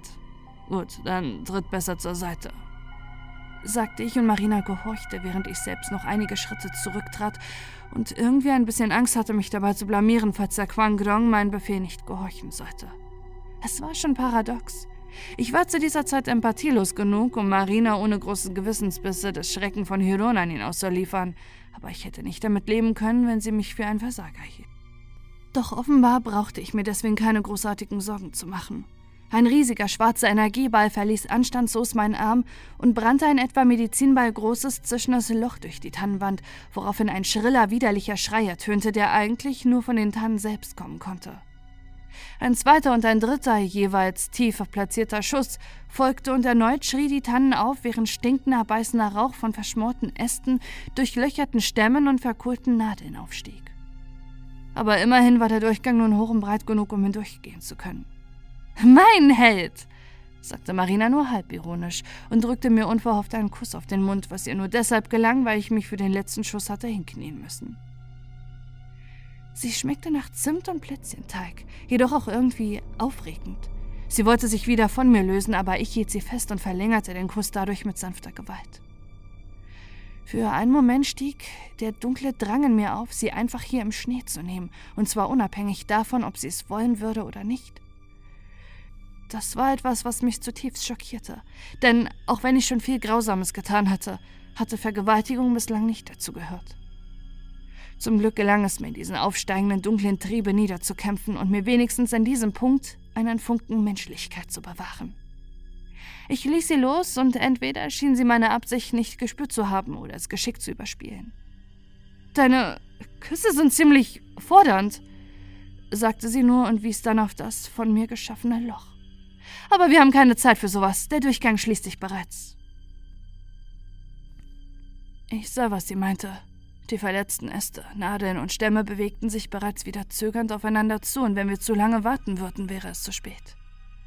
Theoretisch hätte ich mit Hilfe des Quangdong ein neues Loch schaffen können, aber irgendwie hätte ich das Gefühl, dass es dem Symbionten nicht gefallen würde, auf diese Art missbraucht zu werden. Schon der letzte Schuss war etwas zögerlicher gekommen und auch etwas schwächer ausgefallen. Was ist mit Linna und Norro? fragte ich, während wir beide auf die Öffnung zustürmten. Norro ist ohnehin Geschichte und Linna hat ihren Weg gewählt. Ich werde nicht mein Leben oder die Rettung von Senta aufs Spiel setzen wegen einer Frau, die mit Firn sympathisiert. In Ordnung, sagte ich. Nach weihnachtlicher Harmonie klang das nicht. Es war für mich in gewisser Weise okay, dass ich zu den Bösen gehörte. Die Umstände hatten mir fast keine andere Wahl gelassen, aber dennoch hatte es mich stets getröstet zu wissen, dass es noch Wesen gab, die sich für andere einsetzten, die sich um sie kümmerten und deren Bedürfnisse wenigstens nicht mit Füßen traten, wenn sie schon nicht über die eigenen stellten. Zu beobachten, dass andere wie ich waren oder sogar noch schlimmer, gab mir das Gefühl, dass sich die Krankheit, an der ich litt, ausbreitete. Und die Schlimmsten waren dabei nicht im Endstadium. Die kranken Psychopathen, die lachend durch ein Meer unschuldigen Blutes warteten. Es waren Wesen wie Marina, die damit begannen, das Leben anderer als unwert zu brandmarken und das für eine gute und gerechte Sache hielten. Andererseits war ich wohl nicht in der Position, mir ein Urteil darüber zu erlauben.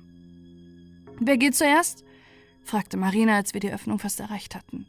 Du, sagte ich aus einem Impuls heraus, mal wieder etwas Selbstloses zu tun, einfach um mich daran zu erinnern, wie sich das anfühlte. Marina nickte und begab sich ohne zu zögern in die Öffnung hinein.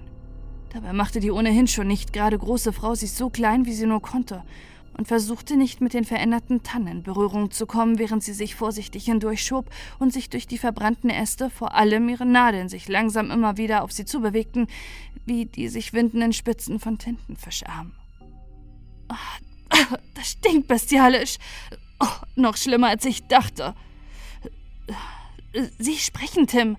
Sie sprechen zu mir.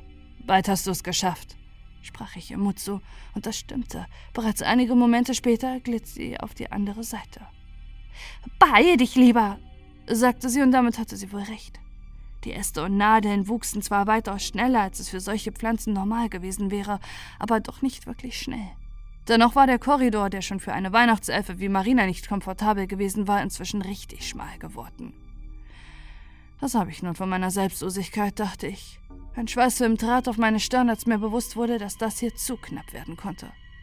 Ich ließ es nochmals auf einen Versuch ankommen und versuchte das Loch mit Hilfe des Quangdong zu erweitern, aber wie befürchtet, reagierte der Symbiont nicht. Dir gefällt es, wenn ich leide, was? flüsterte ich wütend zu der Kreatur in mir. Aber es half alles nichts. Mit einem unangenehmen Gefühl in der Magengegend begab ich mich in die unfreiwillige Obhut der wuchernden Tannen. Da die oberen Teile des Lochs schneller zuwuchs als der untere, ging ich zunächst so nah wie möglich an die Mauer heran und ließ mich auf den Bauch hinab, um hindurchzurobben. Kaum da ich meinen Kopf durch die Tannen gesteckt hatte, nahm ich den widerlichen Geruch wahr, von dem Marina gesprochen hatte, und der mir wohl für immer die Lust auf das Weihnachtsfest nehmen würde, sollte ich je in meine Heimat wieder zurückkehren. Gleichzeitig beobachtete ich aus den Augenwinkeln, wie die Nadeln sich Millimeter für Millimeter auf mich zubewegten. Noch konnte ich keinen Kontakt vermeiden, aber wie lange noch? Motiviert vom Anblick auf den Geruch der wurmartigen, biegsamen Nadeln, kämpfte ich mich ein ganzes Stück vorwärts, bis mein Kopf und der größte Teil meines Oberkörpers schon in der Freiheit waren. Dann schlugen die Stimmen zu. Wie glühende Beile stachen sie mein Gehirn und stimmten einen Chor an, der all meine Gedanken hinwegfegte und meine Bewegung zum Stillstand brachte. Schlaf, Adrian, schlaf in Mutters Schoß, wo die Ängste klein sind und die Hoffnung groß. Mit diesen Stimmen kamen Bilder, Bilder von meiner Mutter, die mich in den Armen hielt und mir etwas vorsang. Bilder, von denen ich nicht einmal wusste, ob sie überhaupt jeder Realität entsprochen hatten, die aber eine solche Kraft hatten, dass sie mich zu Tränen rührten. Es war der Anfang meines Lebens als alles noch möglich schien, als es keine Gefahren gab, keine schwerwiegenden Fehler, eine Zeit, in der ich noch nicht gewusst hatte, was ich mit meinem Leben anfangen würde, in der ich aber keinen Zweifel daran gehabt hatte, dass es etwas Wunderbares und Großartiges sein würde. Die Welt war schön, ich war ein Held und meine Mutter mein Schild, der mich davor bewahrte zu scheitern. Ich befand mich am Beginn meiner eigenen Mentravia, und es würde die beste Mentravia aller Zeiten werden. Schlaf, Adrian, schlaf in Mutters Arm, denn das Leben ist kalt, doch bei ihr ist es warm. Als mich die ersten Nadeln berührten und meine kalte Hand wie neckende Finger kitzelten, begrüßte ich es, lachte innerlich auf. Ich wollte einfach nur schlafen und träumen. War das Leben nicht selbst ein Traum? Was macht es da für einen Unterschied, welchen Traum man träumte? Was machst du da, du Schwachsinniger? durchbrach Marina schrill die wohlige Harmonie. Beweg dich gefälligst! Die Stimmen verstummten, die Versuchung zog ihre gefährlichen Finger aus meinem Kopf zurück, doch die Nadeln blieben. Nicht streichelnd und kitzelnd, sondern bohrend und saugend. Schwäche breitete sich in mir aus. Trotzdem versuchte ich mich loszureißen, mich weiter zu bewegen, aber auch wenn sich einige der Nadeln mit einem schmerzhaften Stich von mir lösten und ich spürte, wie etwas Blut durch die Wunden tropfte, kam ich nicht wirklich von der Stelle. Hilf mir! Nimm meine Hand! Ich schaffe es nicht allein! Für einen kurzen Moment befürchtete ich, dass Marina sich einfach aus dem Staub machen würde. Wenn ihre Schwester ihr schon dermaßen egal war, wie sah es erst bei mir aus? Doch nach kurzem Zögern seufzte sie, packte meine menschliche Hand und zog mit all ihrer Kraft, die so unerwartet groß war, dass ich anfangs fast dachte, sie würde mir den Arm aus dem Gelenk reißen. Weitere Nadeln lösten sich aus mir und ich schrie aufgrund der Schmerzen laut auf. Doch die Bäume ließen nicht locker und die noch verbliebenen Nadeln packten mich nur noch fester, während neue sich in mich hineinbohrten. Ich würde es nicht schaffen. Nicht so. Oh, hör mal zu, du Bastard, flüsterte ich zu dem Symbionten. Ich weiß, dass du ein ziemlich unzuverlässiger Mistkerl bist und wahrscheinlich magst du mich nicht sonderlich. Aber wenn du dennoch nach einem guten Weihnachtsgeschenk für mich suchst, hätte ich da eine Idee. Mit diesen Worten streckte ich meinen Waffenarm nach hinten aus und schoss. Der Quangdong schien seine weihnachtliche Ader entdeckt zu haben, denn mein Arm erwärmte sich. Ich hörte ein Knistern, einen spitzen Schrei und nur wenige Sekunden später lockerten die Nadeln ihren Griff. Ich zögerte keine Sekunde, wuchtete meinen Körper mit Marinas Hilfe aus der Tannenwand heraus und blieb auf der anderen Seite erschöpft am Schnee liegen. Oh, danke. Es ist die Aufgabe von uns Elfen, Menschen zu helfen. Außerdem küsst du ganz akzeptabel. Aber wir haben keine Zeit, uns auszuruhen. Wir sind für meinen Geschmack noch viel zu nah an diesen wild gewordenen Nadelbäumen. Sie streckte mir erneut die Hand entgegen, um mir beim Aufstehen zu helfen, als sie plötzlich mit einem Aufschrei in die Knie ging. Als sie das tat, erkannte ich, immer noch benommen mit schmerzenden, wundenden Beinen, warum das so war. Noro hatte sich grunzend in ihre Schulter verbissen, aus der rotes, mit glitzernden Kristallen versetztes Blut kam. Entweder hatte er sich aus Linnas Kontrolle befreit oder. Linna! zischte Marina mit bibbernden Lippen, während sich die Eiskristalle von der Bissstelle an ihrer Schulter immer weiter ausbreiteten. Diese verräterische Schlampe! Konnte das sein? War der Hass auf ihre Schwester so groß? Ich überlegte, auf den außer Kontrolle geratenen Elf zu feuern, aber von hier aus war das unmöglich, ohne Marina dabei ebenfalls zu treffen. Theoretisch hätte mich das nicht kümmern müssen, aber irgendwie mochte ich sie. Und vor allem hatte meine Begegnung mit den verfluchten Nadelbäumen mich geschwächt und, und wahrscheinlich verfügte sie wie ihre Schwester über Heilfähigkeiten. Ich brauchte sie, also musste ich irgendwie zu ihrem Rücken gelangen. Ich rappelte mich auf, wobei ich bemerkte, dass meine Beine und meine Hüfte von all den Einstichstellen mehr schmerzten, als ich zunächst gedacht hatte. Wahrscheinlich hatten die stinkenden ätherischen Öle der Tanne mein Fleisch gereizt und vielleicht sogar bereits Entzündung ausgelöst. Es wurde ein wahrer Kraftakt, mich in die Höhe zu stemmen, während der verfluchte Elf mich aus stumpfsinnigen Augen beobachtete und gierig die Wärme aus Marinas Körper saugte, der nun bereits bis zum Hals von Eiskristallen bedeckt war, die langsam aber sicher zu ihrem Kopf hinaufkrochen. Ich wusste ja bereits, wie sich das anfühlte, nämlich grauenhaft. Mit stolpernden Schritten kämpfte ich mich vorwärts, um in eine bessere Schussposition zu kommen. Marina, die anfangs noch versucht hatte, ihren Angreifer abzuschütteln, hatte ihre Bemühungen inzwischen eingestellt. Wahrscheinlich war sie zu schwach. Der Schneefall war hier auf der anderen Seite der Tannenmauer heftiger. Ja, es war schon ein regelrechter Schneesturm, und er peitschte mir gnadenlos ins Gesicht, was mein Vorankommen und meine Orientierung zusätzlich erschwerte. Dennoch konnte mich trotz meiner Schmerzen und der kurzen, aber heftigen Krämpfe, die mich immer weiter überkam, irgendwie auf den Beinen halten. Jedenfalls so lang, bis ich auf etwas schleimigen Glatten ausrutschte, das sich weniger anfühlte wie Schnee oder gewöhnliches Eis, sondern eher noch wie Schmieröl, welches damals als Nektar die Zahnradblumen in Danquois benetzt hatte. Mein rechtes Bein rutschte weg und ich legte einen derart heftigen Spagat hin, dass ich das Gefühl bekam, etwas in meiner Leistengegend würde reißen. Ich blickte an mir hinab und sah das grünlich leuchtende Falleis, welches hier tatsächlich eine schmierige Substanz absonderte. Ekel durchfuhr mich und ich versuchte mir erneut aufzustehen, aber es gelang mir nicht. Meine Verletzung, die Kälte, die Erschöpfung, der schleimige Untergrund und die Zerrung, die ich mir aller Wahrscheinlichkeit nach zugezogen hatte, machten das unmöglich. Zudem war der Schneesturm noch heftiger geworden. Marina konnte ich nur noch als blassen Schemen im Schneegestöber ausmachen. War sie bereits tot? Oder würde sie so wie Noro werden, wenn das, was auch immer mit ihr passierte, abgeschlossen war? Sollte das tatsächlich passieren, wäre meine Chance auf eine reiche Ernte wahrscheinlich dahin, und ich müsste Ongradin mit leeren Händen gegenübertreten. Schon der Verzweiflung nahe machte ich eine weitere kleinere Gestalt im Schnee aus. Linna, dachte ich, wollte sie sich versichern, dass Noro sein Werk auch zu Ende brachte. Auch wenn ich nicht viel mehr als Umrisse von ihr erkennen konnte, bemerkte ich, dass sie ihre Hände bewegte. Führte sie einen Zauber aus? Wollte sie mich oder Marina damit treffen? Ich schmiss die Quang Grong Lotterie an, wie ich sie inzwischen für mich nannte, um sie aufzuhalten und zog eine Niete. War ja klar, dachte ich. Selbst wenn der Quang Grong inzwischen deutlich kooperativer geworden war, gab es keine Garantie, dass er mir half. Linna gab einen gleichermaßen zornigen und verzweifelten Schrei von sich, während sie ihren Elfenzauber schleuderte und der wahnsinnige Noro, der sich wie ein bösartiger Affe an Marinas Schulter festgeklammert hatte, fiel reglos in den Schnee. Als hätte sein Tod den Wettergott dieser Welt überrascht, ließ der Schneesturm mit einem Mal nach. Es wurde vollkommen windstill und der Schnee rieselte wieder sanft und zärtlich wie in der Schneekugel hinab, so dass ich die Lage wieder gut erkennen konnte. Marina lebte. Heftig zitternd lag sie in den Armen ihrer weinenden Schwester, die mit der anderen Hand zärtlich über das reglose Gesicht ihres toten Brudermanns strich, der nun wenigstens endlich von seiner Sucht und dem Fluch der finsteren Magie erlöst war. Oh, danke, dass du uns gerettet hast, sagte ich zu Linna, da ihre Schwester noch nicht wieder in der Lage war zu sprechen. Sei still. Ich will nichts von dir hören. Wegen dir und deiner Rasse leiden wir überhaupt. Wegen euch und eurer bescheuerten Kindern kämpfen Elfen gegen Elfen und Firn fühlt sich zu so radikalen Maßnahmen gezwungen, die mich dazu gebracht haben, den wichtigsten Elfen in meinem Leben zu töten. Wegen euch Menschen sind wir überhaupt in diesem Albtraum gefangen. Ich verkniff mir, sie darüber zu belehren, dass wir in meiner Heimatwelt den Kindern selbst Geschenke kauften und weder dem Weihnachtsmann noch das Christkind oder irgendwelche Weihnachtselfen die Lieferung übernahmen.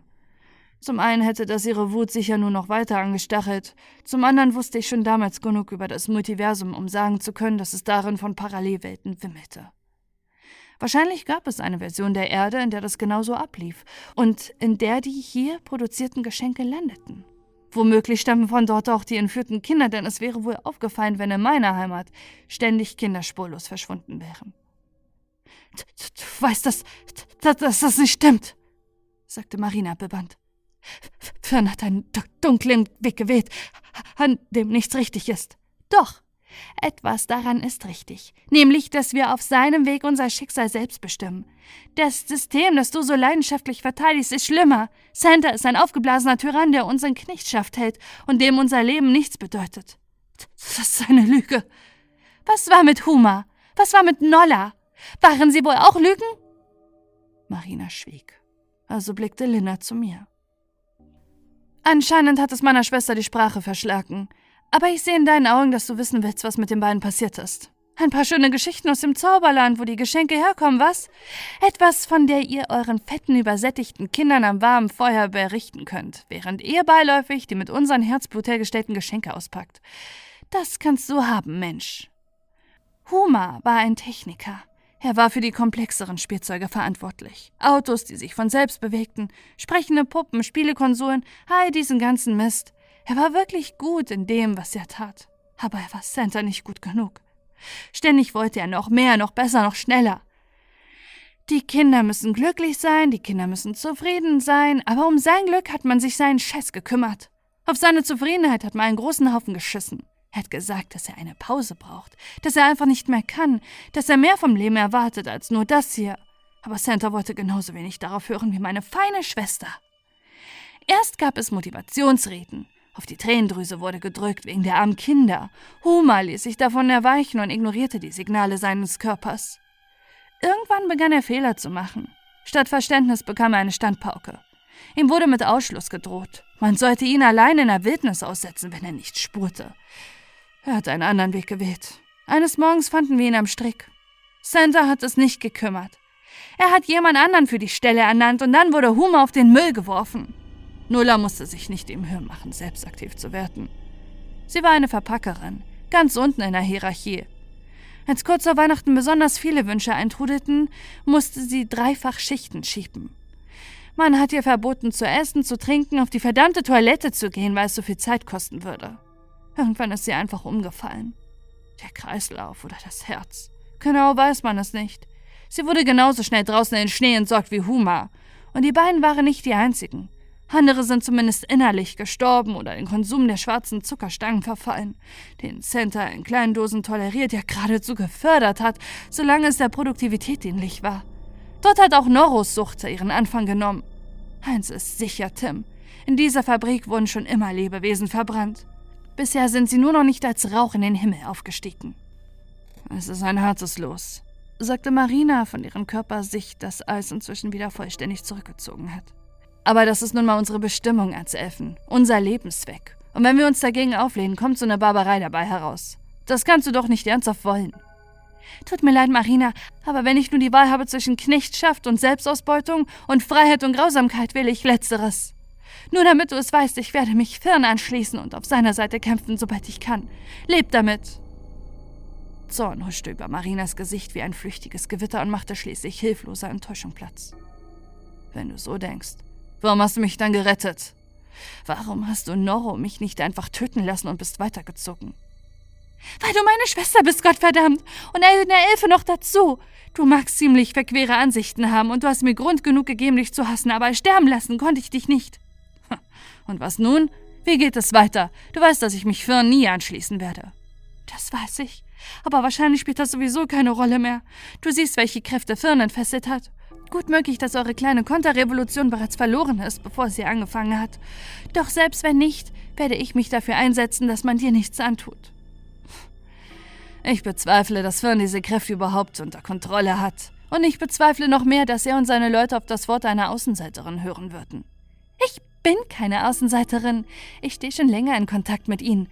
Und was andere betrifft, wir werden sehen. Das Wort Verräterin lag Marina auf den Lippen, und das konnte ich ganz genau sehen, dennoch behielt sie sich zurück.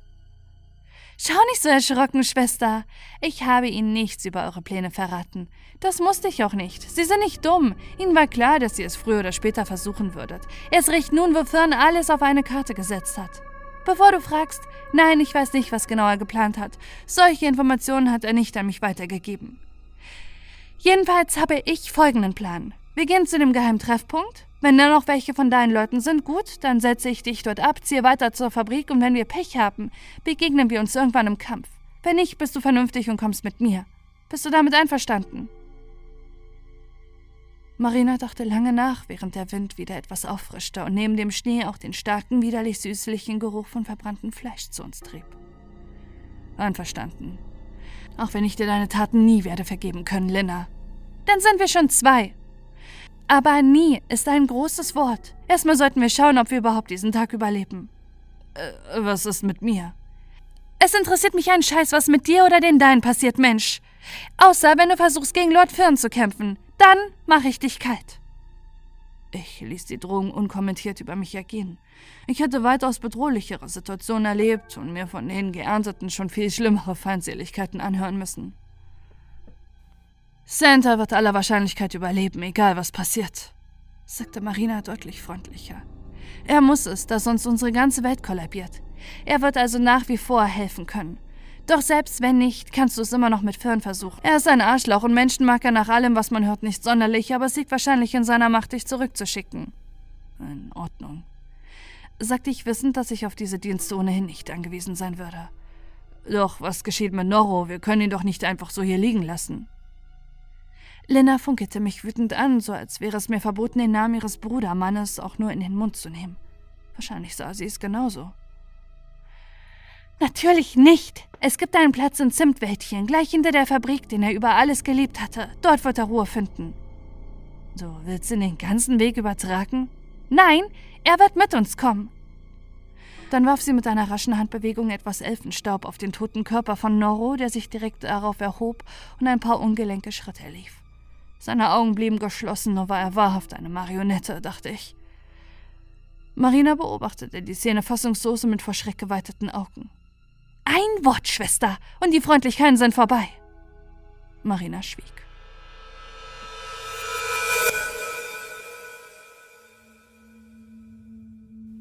Bald darauf setzten wir unseren Weg fort. Da die Schwestern einander nicht wirklich trauten und sich nicht den Rücken zuwenden wollten, gingen wir alle nebeneinander her. Lina zu meiner Linken und Marina zu meiner Rechten, während der allein durch Magie bewegte Noro wie ein Banner aus Fleisch und Blut vor uns hermarschierte. Jenseits der Tannenmauer führte das Gelände relativ steil bergab, was es nicht gerade leichter werden ließ, zu verhindern, dass man darauf ausrutschte. Der zu Anfang noch reichlich fallende Schnee wurde immer weniger und versiegte letztlich ganz, und das nicht nur am Himmel. Auch am Boden gab es nun immer wieder schneefreie Areale, die jedoch selten von gewöhnlichem Erdboden, sondern viel häufiger von grünlich schimmerndem, schleimigem Fahleis bedeckt waren. Wir taten unser Bestes, um diese Stellen zu umgehen, aber manchmal war es nicht möglich, da die Flächen schlicht zu breit waren. In diesen Fällen waren wir gezwungen, uns gegenseitig Halt zu geben oder sogar den toten Norro als seine Art Brücke zu verwenden. Besonders dann, wenn das Eis an einigen Stellen dünner und das Geisterlicht heller war. Denn niemand von uns war sonderlich scharf darauf, in diesem Wasser zu versinken. Einmal wäre es dennoch fast passiert.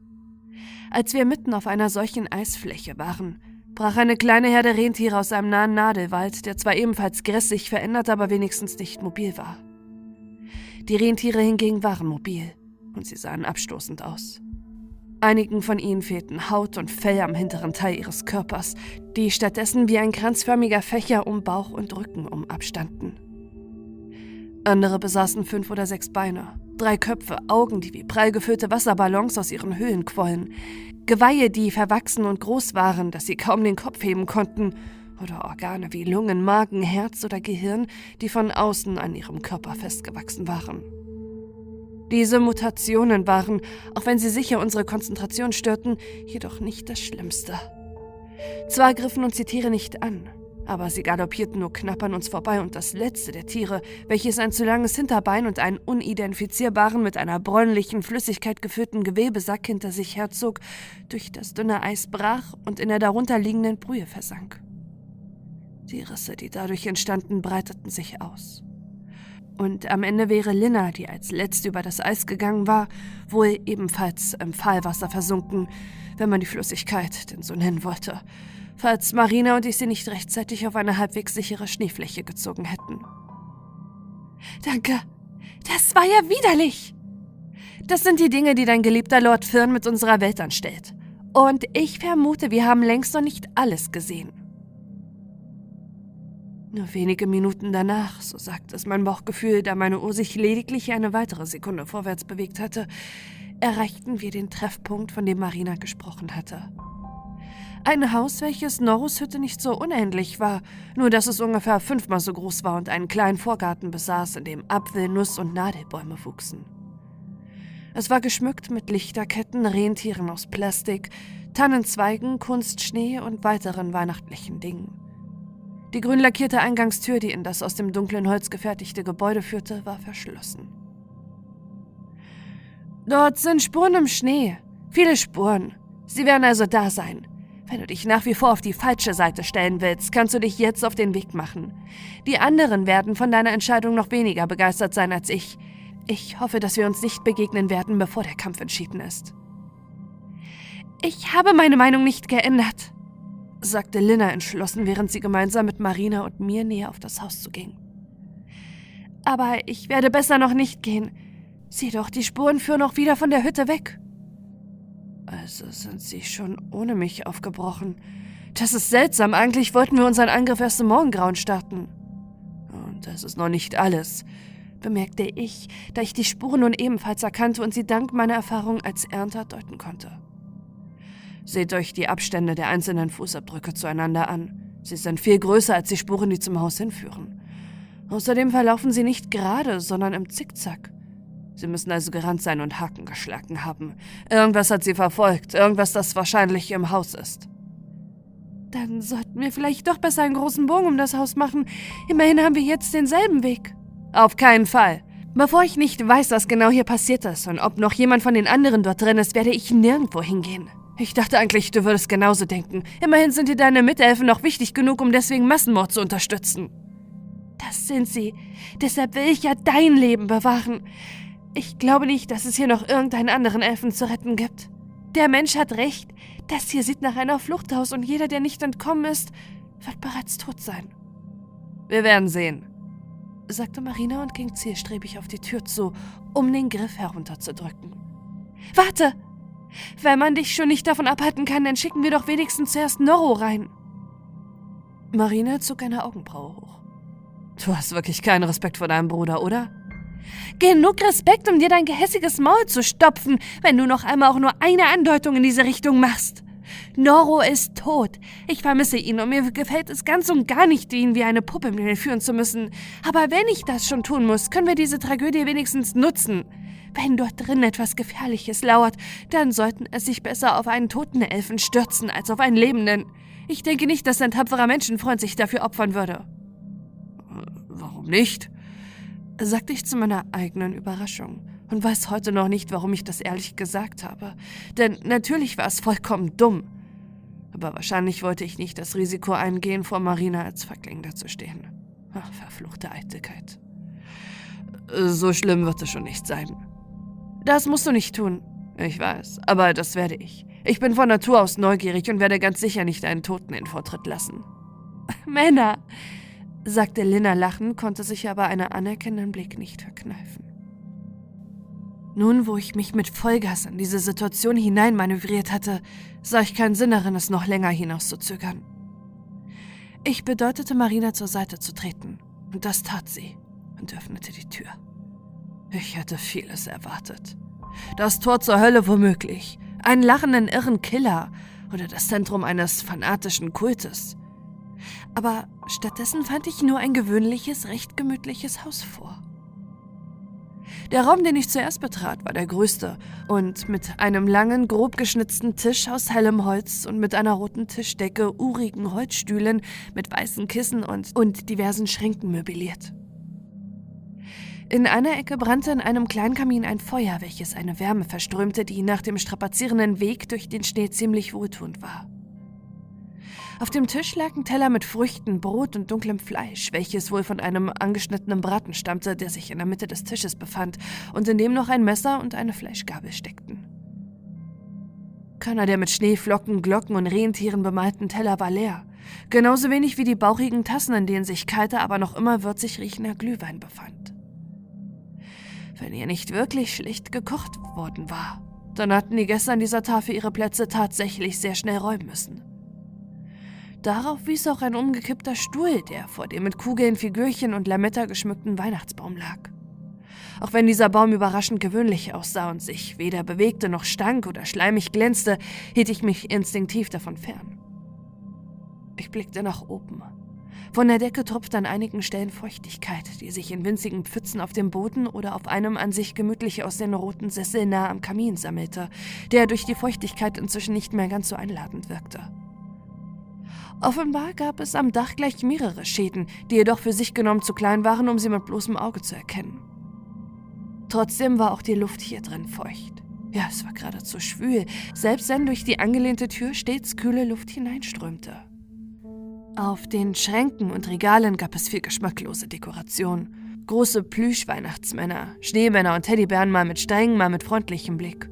Puppen in bunt geblümten Kleidern, Trophäen wie ausgestopfte Rentierköpfe und dergleichen mehr. Aber ein Zeichen von Gefahr konnte ich genauso wenig entdecken wie einen Hinweis auf den Verbleib von Santas Anhängern. Das einzige Spektakuläre war eine Schneekugel, die auf einem der Regale stand. Ihre Glashülle war in mehrere Splitter zerbrochen, die jedoch nicht einfach heruntergefallen waren, sondern wie ein Asteroidengürtel in einiger Entfernung um das Innere schwebte, aus dem weder das Wasser noch der Schnee herausgeflossen waren, der sich in einer endlosen Folge auf die kleine Stadt senkte, die die Kugel beherbergte und dann wieder davon aufstieg. Deren Häuser sahen nicht sonderlich idyllisch aus, sondern waren schwarz, unproportional hoch und schmal und aber ziemlich schräg. Zwischen ihren Mauern schienen winzige Schatten umherzuhuschen, und auch wenn ich mir nicht sicher war, glaubte ich, aus ihrem Zentrum leise Schreie wahrzunehmen. Der Anblick dieser den Naturgesetzen trotzenden Schneekugel war verstörend, aber darüber hinaus erschien sie mir nicht sonderlich interessant. Ich durchsuchte die anderen drei Räume, die es hier gab. Einer davon war die Küche, in der ein Chaos aus verdreckten Tellern, verkrusteten Töpfen und Pfannen und anderen Küchenutensilien herrschte. Auch angeschnittene Äpfel, Marzipanstücke und Fleischreste lagen wild verstreut herum, und wenn es hier drin nicht viel kälter gewesen wäre als im Wohnzimmer, würden sich hier wohl längst die Fliegen tummeln, falls solche Tiere in Neuestria überhaupt existierten. Die beiden Schlafzimmer waren hingegen reichlich und spektakulär. Kaum geschmückt und beherbergten nichts weiter als einige an Elfenbedürfnisse angepasste kleine Betten. Wie sieht es aus? Fragte Lena von draußen, als ich wieder im Wohnzimmer ankam. Scheint alles in Ordnung zu sein, antwortete ich, auch wenn ich mir diesbezüglich nicht so sicher war. Irgendetwas musste hier sein. Aber es ist niemand hier. Hab ich's doch gesagt. Das glaube ich nicht, sagte Marina skeptisch und betrat ebenfalls das Haus. Wahrscheinlich hat Tim nur nicht gründlich genug gesucht. Lass uns weitergehen. Wir vergeuden hier nur unsere Zeit. Geh ruhig, wenn du magst. Ich werde mir das genauer ansehen. Dann werde ich mir auch nicht die Gelegenheit entgehen lassen, mich ein wenig aufzuwärmen, sagte Lena seufzend und trat ebenfalls, gefolgt von der magisch belebten Leiche ihres Brudermannes, ein. Ich erwartete die beiden bereits. Wie gesagt, hier findet sich nichts Besonderes, außer vielleicht diese. Was zur Hölle ist hier passiert? fragte Marina mit vor Schreck erbleichtem Gesicht. Was meinst du? Die Möbel, die Einrichtung, dieser ganze Plunder. Das meiste davon war nicht da gewesen, als ich zuletzt hier gewesen war. Was ist daran so schlimm? Dann hat Niro eben ein bisschen umdekoriert. Du weißt genau, dass Niro ein Purist ist. Er hasst es, wenn so viel Kram herumsteht und dieses Essen. Marina verzog angewidert das Gesicht. Wir Elfen sind seit jeher Vegetarier. Mag sein, dass es bei Firn und seinen Leuten zur Verrohung der Sitten gekommen ist, aber niemand von uns Getreuen würde einen solchen Braten anrühren. Ein mulmiges Gefühl wuchs in meiner Markengegend. Die Schwüle, die Feuchtigkeit, die kitschige, schrille Einrichtung und Marinas Schilderungen sorgten dafür, dass ich den Eindruck bekam, dass die Wände uns umzingelten und sich die Decke wie ein Fangnetz über unsere Köpfe sinken würde. Vielleicht sollten wir besser hier raus. Was ist das? Hört ihr das auch? Ich lauschte angestrengt und hörte in der Tat etwas. Es waren die Schreie, die leise, aber wahrnehmbar aus der Schneekugel drangen. Doch da war noch etwas anderes. Ein Lied, ein feierliches, trauriges Lied, und die Stimme, die es sang, erinnerte mich stark an die, die ich von den Schneeflocken vernommen hatte. Der Leib und das Blut und das Brot und die Wut, gefangen im ewigen Kreis. Der Drang zu verzehren, sich stets zu vermehren, sich zu wärmen im lieblosen Eis. Das Brennen der Sehne nach salzigen Tränen, nach Feuer und bitterem Schweiß. Komm, seid unsere Gäste, wir verspeisen die Reste auf dem Tischtuch so lieblich und weiß. Das ist unheimlich. Warum hast du uns nicht gleich darauf aufmerksam gemacht? Wollte ich ja gerade, sagte ich anwesend, da mit diesem Anblick mir noch etwas anderes bewusst wurde. Die Glassplitter, welche sich zuvor fast vollständig von ihrem Inhalt entfernt hatten, hatten nun beinahe wieder zueinander gefunden. Lediglich einige Risse waren noch in der Kugel zu sehen, die sich zunehmend schlossen. Plötzlich rastete etwas in meinem Kopf ein, so als wäre ein Schalter umgelegt worden. Es war lediglich eine Ahnung, aber doch teilte sie mir eindeutig mit, was jetzt zu tun war. Rennt! Raus hier um Gottes Willen! Ich rannte bereits, während ich das sagte, und Marina, die mir deutlich mehr vertraut als ihre Schwester, schloss ich mir kurz darauf an, bevor auch in Linna und Norus Leiche endlich Bewegung kam. Wir kamen alle vier zu spät. Ich war noch etwa drei Schritte von der Tür entfernt, als ich diese nicht etwa mit einem hölzernen Donnern, sondern mit einem ekelhaft schmierigen Klatschen schloss. Kurz darauf geschah dies auch mit den Türen zu den anderen Zimmern. Ich trat und hämmerte gegen die Eingangstür, brachte sogar meinen Schattenstrahler zum Einsatz, aber nichts davon half. Bei den anderen Türen hatte ich genauso wenig Erfolg. Lass es mich mal versuchen, schlug Marina vor, als plötzlich ein hässliches, gläsernes Knirschen erklang und wir uns alle zu dieser Quelle umdrehten. Die Glaskugel hatte sich geschlossen und die Schreie, wie auch der Gesang, waren verstummt. Für einen Herzschlag lang blieb noch alles, wie es war. Dann zerplatzte die Illusion wie eine Seifenblase. Mit einem Mal besaß das Haus kein einziges Möbelstück mehr, jedenfalls nicht im herkömmlichen Sinne. Die Wände, der Boden und die Decke waren noch da und relativ normal. Der Tisch, die Stühle, ein paar der Schränke und Regale und der Sessel bestanden jedoch aus feuchtem, rosa glänzenden, von pulsierenden weißen Adern durchzogenen Fleisch. Selbst die Teller, das Besteck und das darauf liegende Essen waren daraus geformt und schienen allesamt damit verbunden. Ein Teil der Masse hatte sich auch über die Decke, Bodenwände und die Tür ausgebreitet. Die meisten Schränke jedoch, sowie auch die Plüschtiere und Dekorationen, hatten einen anderen Ursprung gehabt.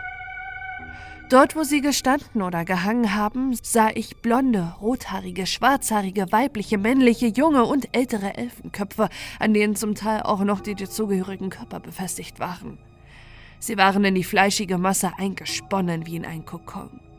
Ihre Augen waren geschlossen, aber ihre Münder waren wie zu einem nie enden wollenden Schrei geöffnet, und die Eiswolken, die von Zeit zu Zeit aus ihnen hervordrangen, bewiesen, dass sie wohl noch lebten. Das, was von ihrer Haut noch sichtbar war, war von feinen, mir nur gut bekannten Eiskristallen bedeckt. Und da begriff ich auch, woher die Wärme in der Hütte wirklich kam. Jedenfalls nicht vom staubigen, erkalteten Kamin. Dieses grauenhafte Gewebe saugte sie aus ihren Opfern ab und strahlte sie dann als Abwärme ab. Nachher. Jonin Tischka, nun! Was ist mit euch geschehen? fragte Marina entgeistert, während sie vorsichtig auf einen der Eingesponnenen zuging. Das, was gleich mit uns geschieht, wenn wir nicht bald hier rauskommen, sagte Linda und warf ihren Elfenstaub gegen die zugewucherte Tür. Ihr Zauber bewirkte eine kleine Explosion und das Fleisch begann zu bluten, aber schon nach wenigen Sekunden stoppte die Blutung und die Barriere war wieder so undurchdringlich wie vorher. Sie warf einen weiteren Zauber mit dem gleichen Ergebnis. Marina, hilf mir! verlangte sie, aber ihre Schwester starrte nur wie gebannt auf ihre eingesponnenen Kameraden. Sie streckte die Hand nach einem rothaarigen Mann aus, der etwa auf Höhe des Bodens von der fleischigen Substanz eingesponnen worden war. Ich glaube, das solltest du lieber lassen, rief ich ihr, aber sie schien auch mich nicht zu hören und berührte den Mann am Gesicht.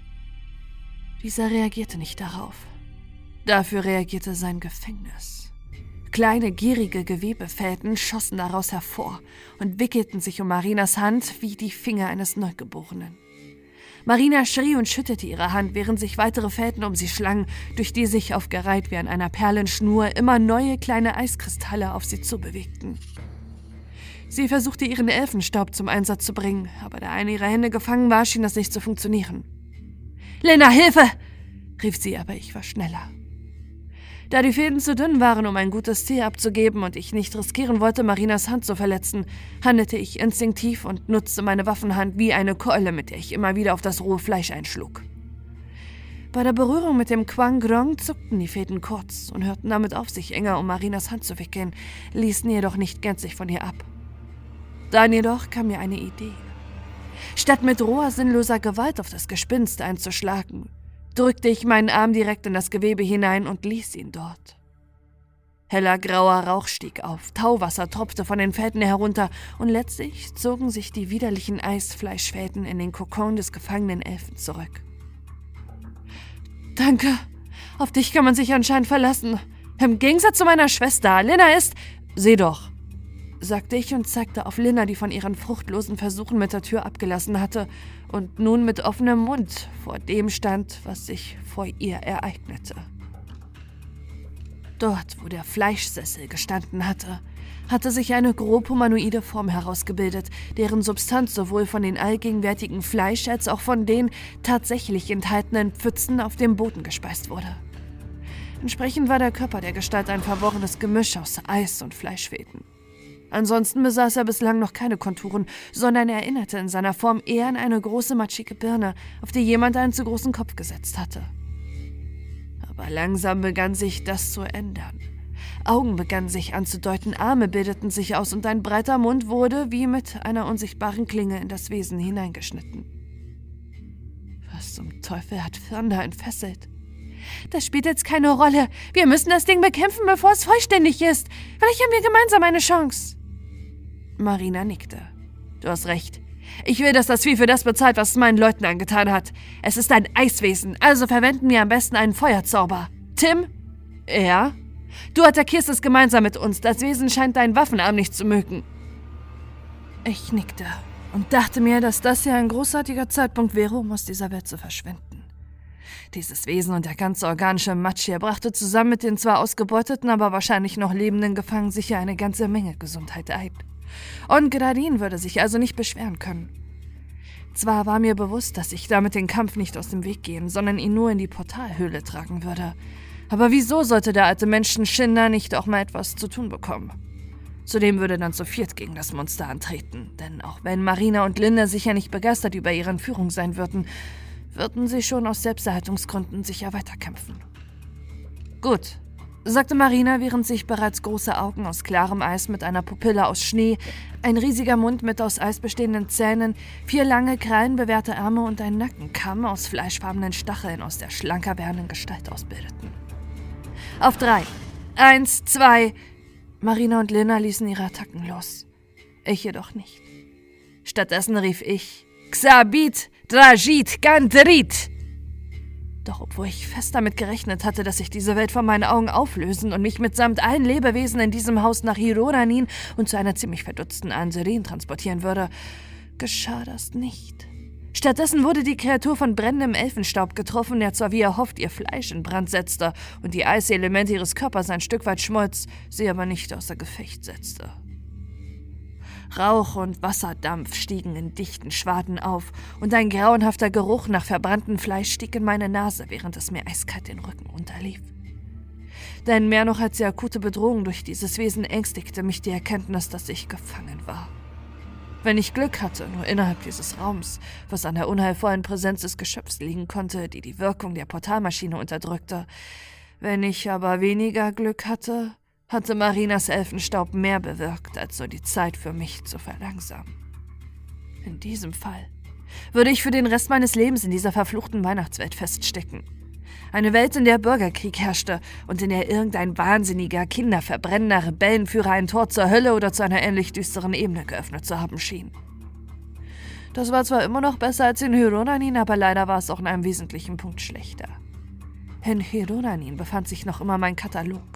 Selbst wenn er zu dieser Zeit auf dem Grund des Keimfruits ruhte, in Nuestria jedoch war ich entweder auf die Gnade dieses dubiosen Lord Firns oder des verdammten Weihnachtsmannes angewiesen. Der eine schien Elfenleben weit höher zu schätzen als Menschenleben und der andere würde mich ganz sicher nicht als artiges Kind betrachten, falls er wie sein folkloristisches Vorbild über die unangenehme Eigenschaft verfügte, über alle Verfehlungen einer Person Bescheid zu wissen. Davon abgesehen bestand durchaus die Chance, dass beide nicht mehr lebten oder dass wir alle den Aufenthalt in diesem Haus nicht überlebten. Marina etwa hatte ein viel konkreteres Problem als ich. Eine der langen, flexiblen Klauen, die das Ungeheuer inzwischen vollständig ausgebildet hatte, hatte sie mit voller Wucht gegen die Wand geschleudert. Zwar hatte die Kreatur dabei in glücklicher Weise eine Stelle erwischt, an der das übergriffige Fleisch noch nicht wucherte, aber dafür schien Marina zumindest vorübergehend das Bewusstsein verloren zu haben. Warum hast du nicht geschossen, du Idiot? Meine Waffe hat geklemmt, sagte ich entschuldigend, da mir nichts Besseres einfiel. Lüg mich nicht an. Ich habe genau gehört, dass du irgendwelchen Kauderwelsch von dir gegeben hast. Das war eine Art Zauberspruch. Wir Weihnachtselfen brauchen so etwas nicht, aber ich weiß durchaus, dass andere Völker derartiges benutzen. Ich weiß nicht, was es war, Mensch, aber an deinem selbstgerechten Grinsen habe ich erkannt, dass es nichts Gutes sein konnte, und an deiner enttäuschten Fresse sehe ich, dass es nicht funktioniert hat. Du hast recht. Es war ein Zauber. Ich dachte, es wäre effektiver als meine Waffe. Das war dumm und es tut mir leid. Ich habe mich einfach verschätzt. Nein, du bist nicht dumm, Mensch. Du bist nur ein verdammt beschissener Lügner. Ich denke, Marina wird das genauso sehen, wenn sie wieder wach wird und wir das sie überleben. Wenn nicht, werde ich sie schon davon überzeugen. Das wäre sehr ungünstig. Ohne elfische Verbündete wäre ich in dieser Welt aufgeschmissen. Aber darüber musste ich mir später Gedanken machen. Zunächst konzentrierte ich mich lieber auf den unmittelbaren Feind. Diesmal nutzte ich wirklich meine Waffe und feuerte mit Hilfe des Quang Grong direkt auf den Kopf der Kreatur. Ihr linkes Eisauge verdampfte augenblicklich, als schwarze Blitze darin einschlugen. Die Kreatur grunzte, ließ sich ansonsten aber nicht davon beirren. Denn anstatt sich seinen noch kampffähigen Kontrahenten zu widmen, schien sich das Ungeheuer dazu entschieden zu haben, das zu Ende zu bringen, was es an Marina begonnen hatte. Diesmal ist es nicht nur einen, sondern gleich vier Arme auf die bewusstlose Elfe zu fliegen, deren Krallen sie sicherlich in Stücke reißen würden. Und es wäre wohl auch so gekommen, wenn Lina nicht an ihren toten Bruder wie eine Handpuppe von Marina geschleudert und mit ihm als Schild alle Angriffe abgewehrt hätte. Die Leiche von Noro wurde dabei regelrecht zerfetzt, und blutige Fleischstücke, die zum Teil gierig von den Wänden absorbiert wurden, verteilten sich im gesamten Raum. Eins davon, ein Teil seines Rumpfes, traf Marina mitten ins Gesicht, die davon immerhin wach wurde, auch wenn sie mit einem panischen Schrei reagierte. Du verdammtes Drecksvieh! Deinetwegen wird Noro nie seinen Frieden finden können! Wie von Sinn stürmte sie auf das Ungeheuer zu und warf dabei unentwegt mit Elfenstaub um sich. Weitere Flammen entstanden und versenkten das Wesen. Scharfe Splitter von Weihnachtskugeln flogen durch die Luft und schnitten durch sein Fleisch. Ätzender Regen traf seinen Körper und klebrige Strahlen aus Zuckerguss verklebten seine Gliedmaßen. Lenners Wut war so groß, so kompromisslos, dass der Dämon dagegen nicht viel dagegen aufbieten konnte. Zumindest im Moment nicht. Doch das würde nicht so bleiben, wenn wir jetzt nicht Nägel mit Köpfen machten. Also feuerte auch ich alles, was ich hatte. Und Gott sei Dank war der Quang Grong auch dieses Mal nicht geizig mit seiner Feuerkraft.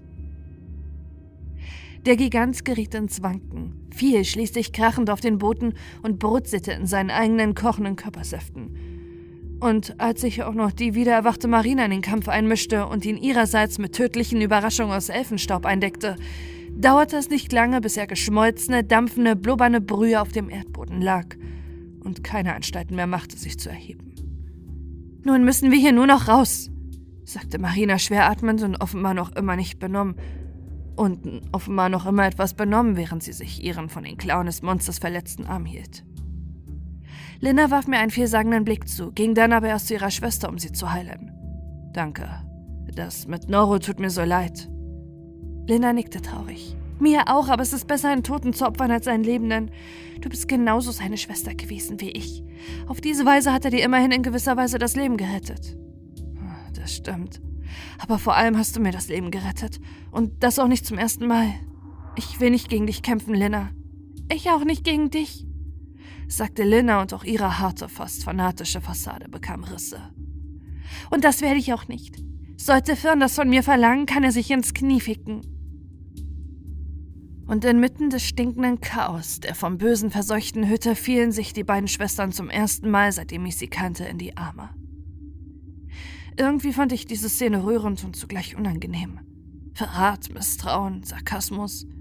All das waren Dinge, mit denen ich zu dieser Zeit sehr vertraut war. Aber Harmonie und Versöhnung waren mir so fremd, so unendlich fern geworden, dass ich es als geradezu lächerlich, ja fast schon als grotesk empfand, sie mitzuerleben. Wir müssen hier raus. Ich weiß nicht, ob sich das Ding nicht noch einmal erhebt. Lena sah mich wütend an und ihr Blick drückte Vorfreude darauf aus, mich bei Marina zu verpfeifen. Aber vorerst nickte sie. Sie wollte diese stinkende Hütte letzten Endes genauso dringend verlassen wie ich. Wir versuchten alles. Ich schoss sicher ein Dutzend schwarzer Blitze auf die Tür ab, und die Schwestern bombardierten sie mit Feuer, Hagelkörnern, Eisenkugeln, versuchten sie mit schwebenden Werkzeugen aus den Angeln zu heben und ersannen sogar verschiedene Schlüssel in der Hoffnung, sie damit öffnen zu können. Doch nichts davon half. Ah, so eine Scheiße! fluchte Marina. Woraus besteht diese Tür eigentlich? Diamant? Während sie fluchte, steuerte sie mit einer unwillkürlichen Geste versehentlich Elfenstaub davon, der sich in Form von scharfkantigen Splittern manifestierte und sich in das Fleisch eines der gefangenen Elfen bohrte, der etwa einen halben Meter über dem Boden festgemacht worden war. Oh, Nino, es tut mir leid, sagte sie zu dem dunkelhaarigen Mann. Aber der bislang schlafende Elf schien nicht bereit zu sein, diese Entschuldigung anzunehmen. Seine Augen, die wie bei dem von uns besiegten Ungeheuer aus Eis und Schnee bestanden, öffneten sich und sein Fleischgefängnis gab ihn frei. Oder besser gesagt, es ließ sich mit ihm zusammen auf den Boden hinab, denn es war ganz offensichtlich kein wirkliches Gefängnis, sondern vielmehr zu einem Teil seines Körpers geworden. Während sein Unterleib eine schneckenartige, unförmige Masse blieb, auf der sich langsam aber beharrlich vorwärts schob, spreizten sich zwei dünne, mehrgelenkige, mit langen Klauen ausgestattete Arme aus dem Fleisch. Anders als bei dem großen Ungeheuer nutzte Nino sie aber nicht, um sie damit zu attackieren, jedenfalls nicht direkt. Stattdessen griff er sich mit beiden Klauen in die fleischigen Unterleib und riss große Klumpen daraus ab, die er wie die wertvollsten Geschenke festhielt und präsentierte. Sein Mund öffnete sich und mit einer dampfenden Wolke eisigen Gestanks, die aus seinem bleichen Mund entwich, begann er sein Mantra. Das Fleisch, das Fleisch, unser Leib ist rein, das Brot, das Blut, es soll deines sein. Als seine linke Hand gezielt auf meinen Mund zuschoss, rettete mich nur ein unelegantes Ausweichmanöver vor einer unfreiwilligen Mahlzeit. Die andere Hand streifte Linna, die nicht ganz so viel Glück hatte im Gesicht, sodass die matschige Substanz ihre Wangen verschmierte, aber durch einen hastig gewirkten Elfenzauber, der die Klau mit einem weißen Blitz wegschlug, konnte sie immerhin verhindern, dass Nino sie gegen ihren Willen fütterte. Zusammen mit Marina ging sie zum Gegenangriff über, und auch ich feuerte ein paar halbherzige Schüsse auf den veränderten Elfen ab, aber vor allem versuchte ich in Bewegung zu bleiben und mir einen Plan zu überlegen, denn als sich dann auch noch die anderen vermeintlichen Gefangenen von den Wänden lösten, wurde mir bewusst, dass wir sie auf herkömmliche Weise nicht würden besiegen können. Glücklicherweise kam mir eine Idee, die mir eigentlich schon viel früher hätte kommen sollen. Sie betraf die Schneekugel. Nicht nur, dass sie der einzig offensichtliche magische Gegenstand in diesem Gebäude war, als sie sich zusammengesetzt hatte, hatte der ganze Albtraum hier überhaupt erst begonnen. Wäre es da nicht logisch, dass er enden oder zumindest unterbrochen werden würde, wenn wir sie wieder zerstören würden? Es war nur eine Theorie, aber letzten Endes war sie dies Einzige, was ich hatte. Noch hatte ich freie Schussbahn auf die Kugel und hätte meine Theorie so auch direkt überprüfen können, aber ich zögerte noch. Marina war ein nützliches Werkzeug für mich, aber Lina war eine Last, ja geradezu eine Gefahr. Wenn ich nicht wollte, dass sie bei Marina Misstrauen mir gegenüber schürte, musste sie sterben. Doch natürlich konnte ich sie nicht einfach vor Marinas Augen abknallen und hätte auch nicht die Zeit, eine Falle oder ein heimliches Attentat vorzubereiten. Nein, diese Elfenmarionetten hier waren meine einzige und beste Möglichkeit, das zu bewerkstelligen. Praktischerweise befand sich Linna in einer Ecke des Zimmers, an der sich besonders viele dieser Fleischelfen dazu bereit machten, sich auf uns zu stürzen. Während immer mehr von ihnen versuchten, uns ihre mutmaßlich infektiöse Körpermasse in den Mund zu stopfen, tat ich mein Bestes, um den allgegenwärtigen Attacken auszuweichen, was mir dank meiner schon damals recht gut geschulten Reflexe auch gelang. Der Quang Grong, dem ein egoistischer Plan zu gefallen schien, ließ mich noch besser und häufiger präziser schießen, wodurch es jetzt nicht nur schaffte, Marina zweimal das Leben zu retten, sondern auch die gesteuerten Elfen auf Lina zuzutreiben, der es zunehmend schwerer fiel, auszuweichen oder die Ungeheuer mit ihrem Elfenstaub auf Distanz zu halten. Wir müssen meiner Schwester helfen. Sie hält nicht mehr lange durch. Ich gab ein paar pflichtschuldige Schüsse auf die Elfen ab, die Lina am nächsten standen, was erwartungsgemäß wenig bewirkte, während Marina ein Geflecht aus klebrigem Zucker über sie warf, welches sie jedoch nur unwesentlich behinderte, da sie einfach eine Schicht aus Feuchtigkeit um ihre Körper ausschieden, um sich davon zu befreien. Das bringt alles nichts, sagte ich, als ich bemerkte, dass Lina endlich der Erschöpfung nah war und ihre Bewegungen langsamer wurden und ich mir sicher war, dass sie den nächsten Attacken nicht würde ausweichen können. Aber ich habe vielleicht eine andere Idee. Wie geplant hatte ich es geschafft, mich so nah wie nur möglich an der Schneekugel zu positionieren. Um sicher zu gehen, wartete ich noch einen Sekundenbruchteil ab, bis ich zufrieden beobachtete, wie gleich drei Arme mit Fleischbrocken auf Linnas verschwitztes Gesicht zurasten. Dann handelte ich. Während ich den Eisatmen eines Elfen im Nacken spürte und der Fleischspende einer rothaarigen Elfe so knapp entging, dass mir ein wenig stinkender Saft an der Stirn herunterfloss, feuerte ich einen schwarzen Blitz auf die mysteriöse Schneekugel ab und betete stumm zum Gott der Glücksritter und Egoisten.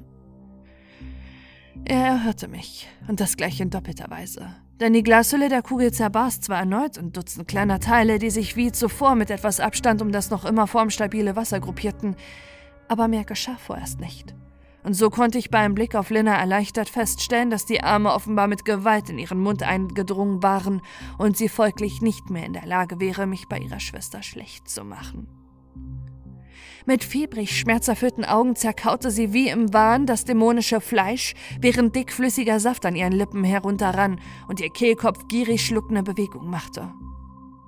Schon sah ich, wie rosa Schnüre des glänzenden Fleisches aus ihren Schenkeln hervorbrachen und damit begannen ihre schlanken Beine in einen unförmigen Sack zu verwandeln. Nein, Lena!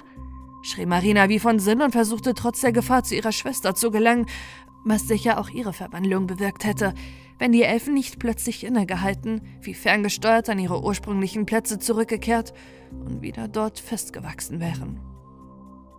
Als Marina ihre Schwester erreicht hatte, deren Verwandlung nun gänzlich abgeschlossen war, blickte Lena sie mit ihren Schneeaugen an, riss sich mit ihren klauenhaften Armen ein Stück Fleisch aus dem Leib und präsentierte es ihrer Schwester zögernd, fast zärtlich wie ein weihnachtliches Abschiedsgeschenk, während sie ein letztes Mal sagte: Das Fleisch, das Fleisch, unser Leib ist rein, das Brot, das Blut, es soll deines sein.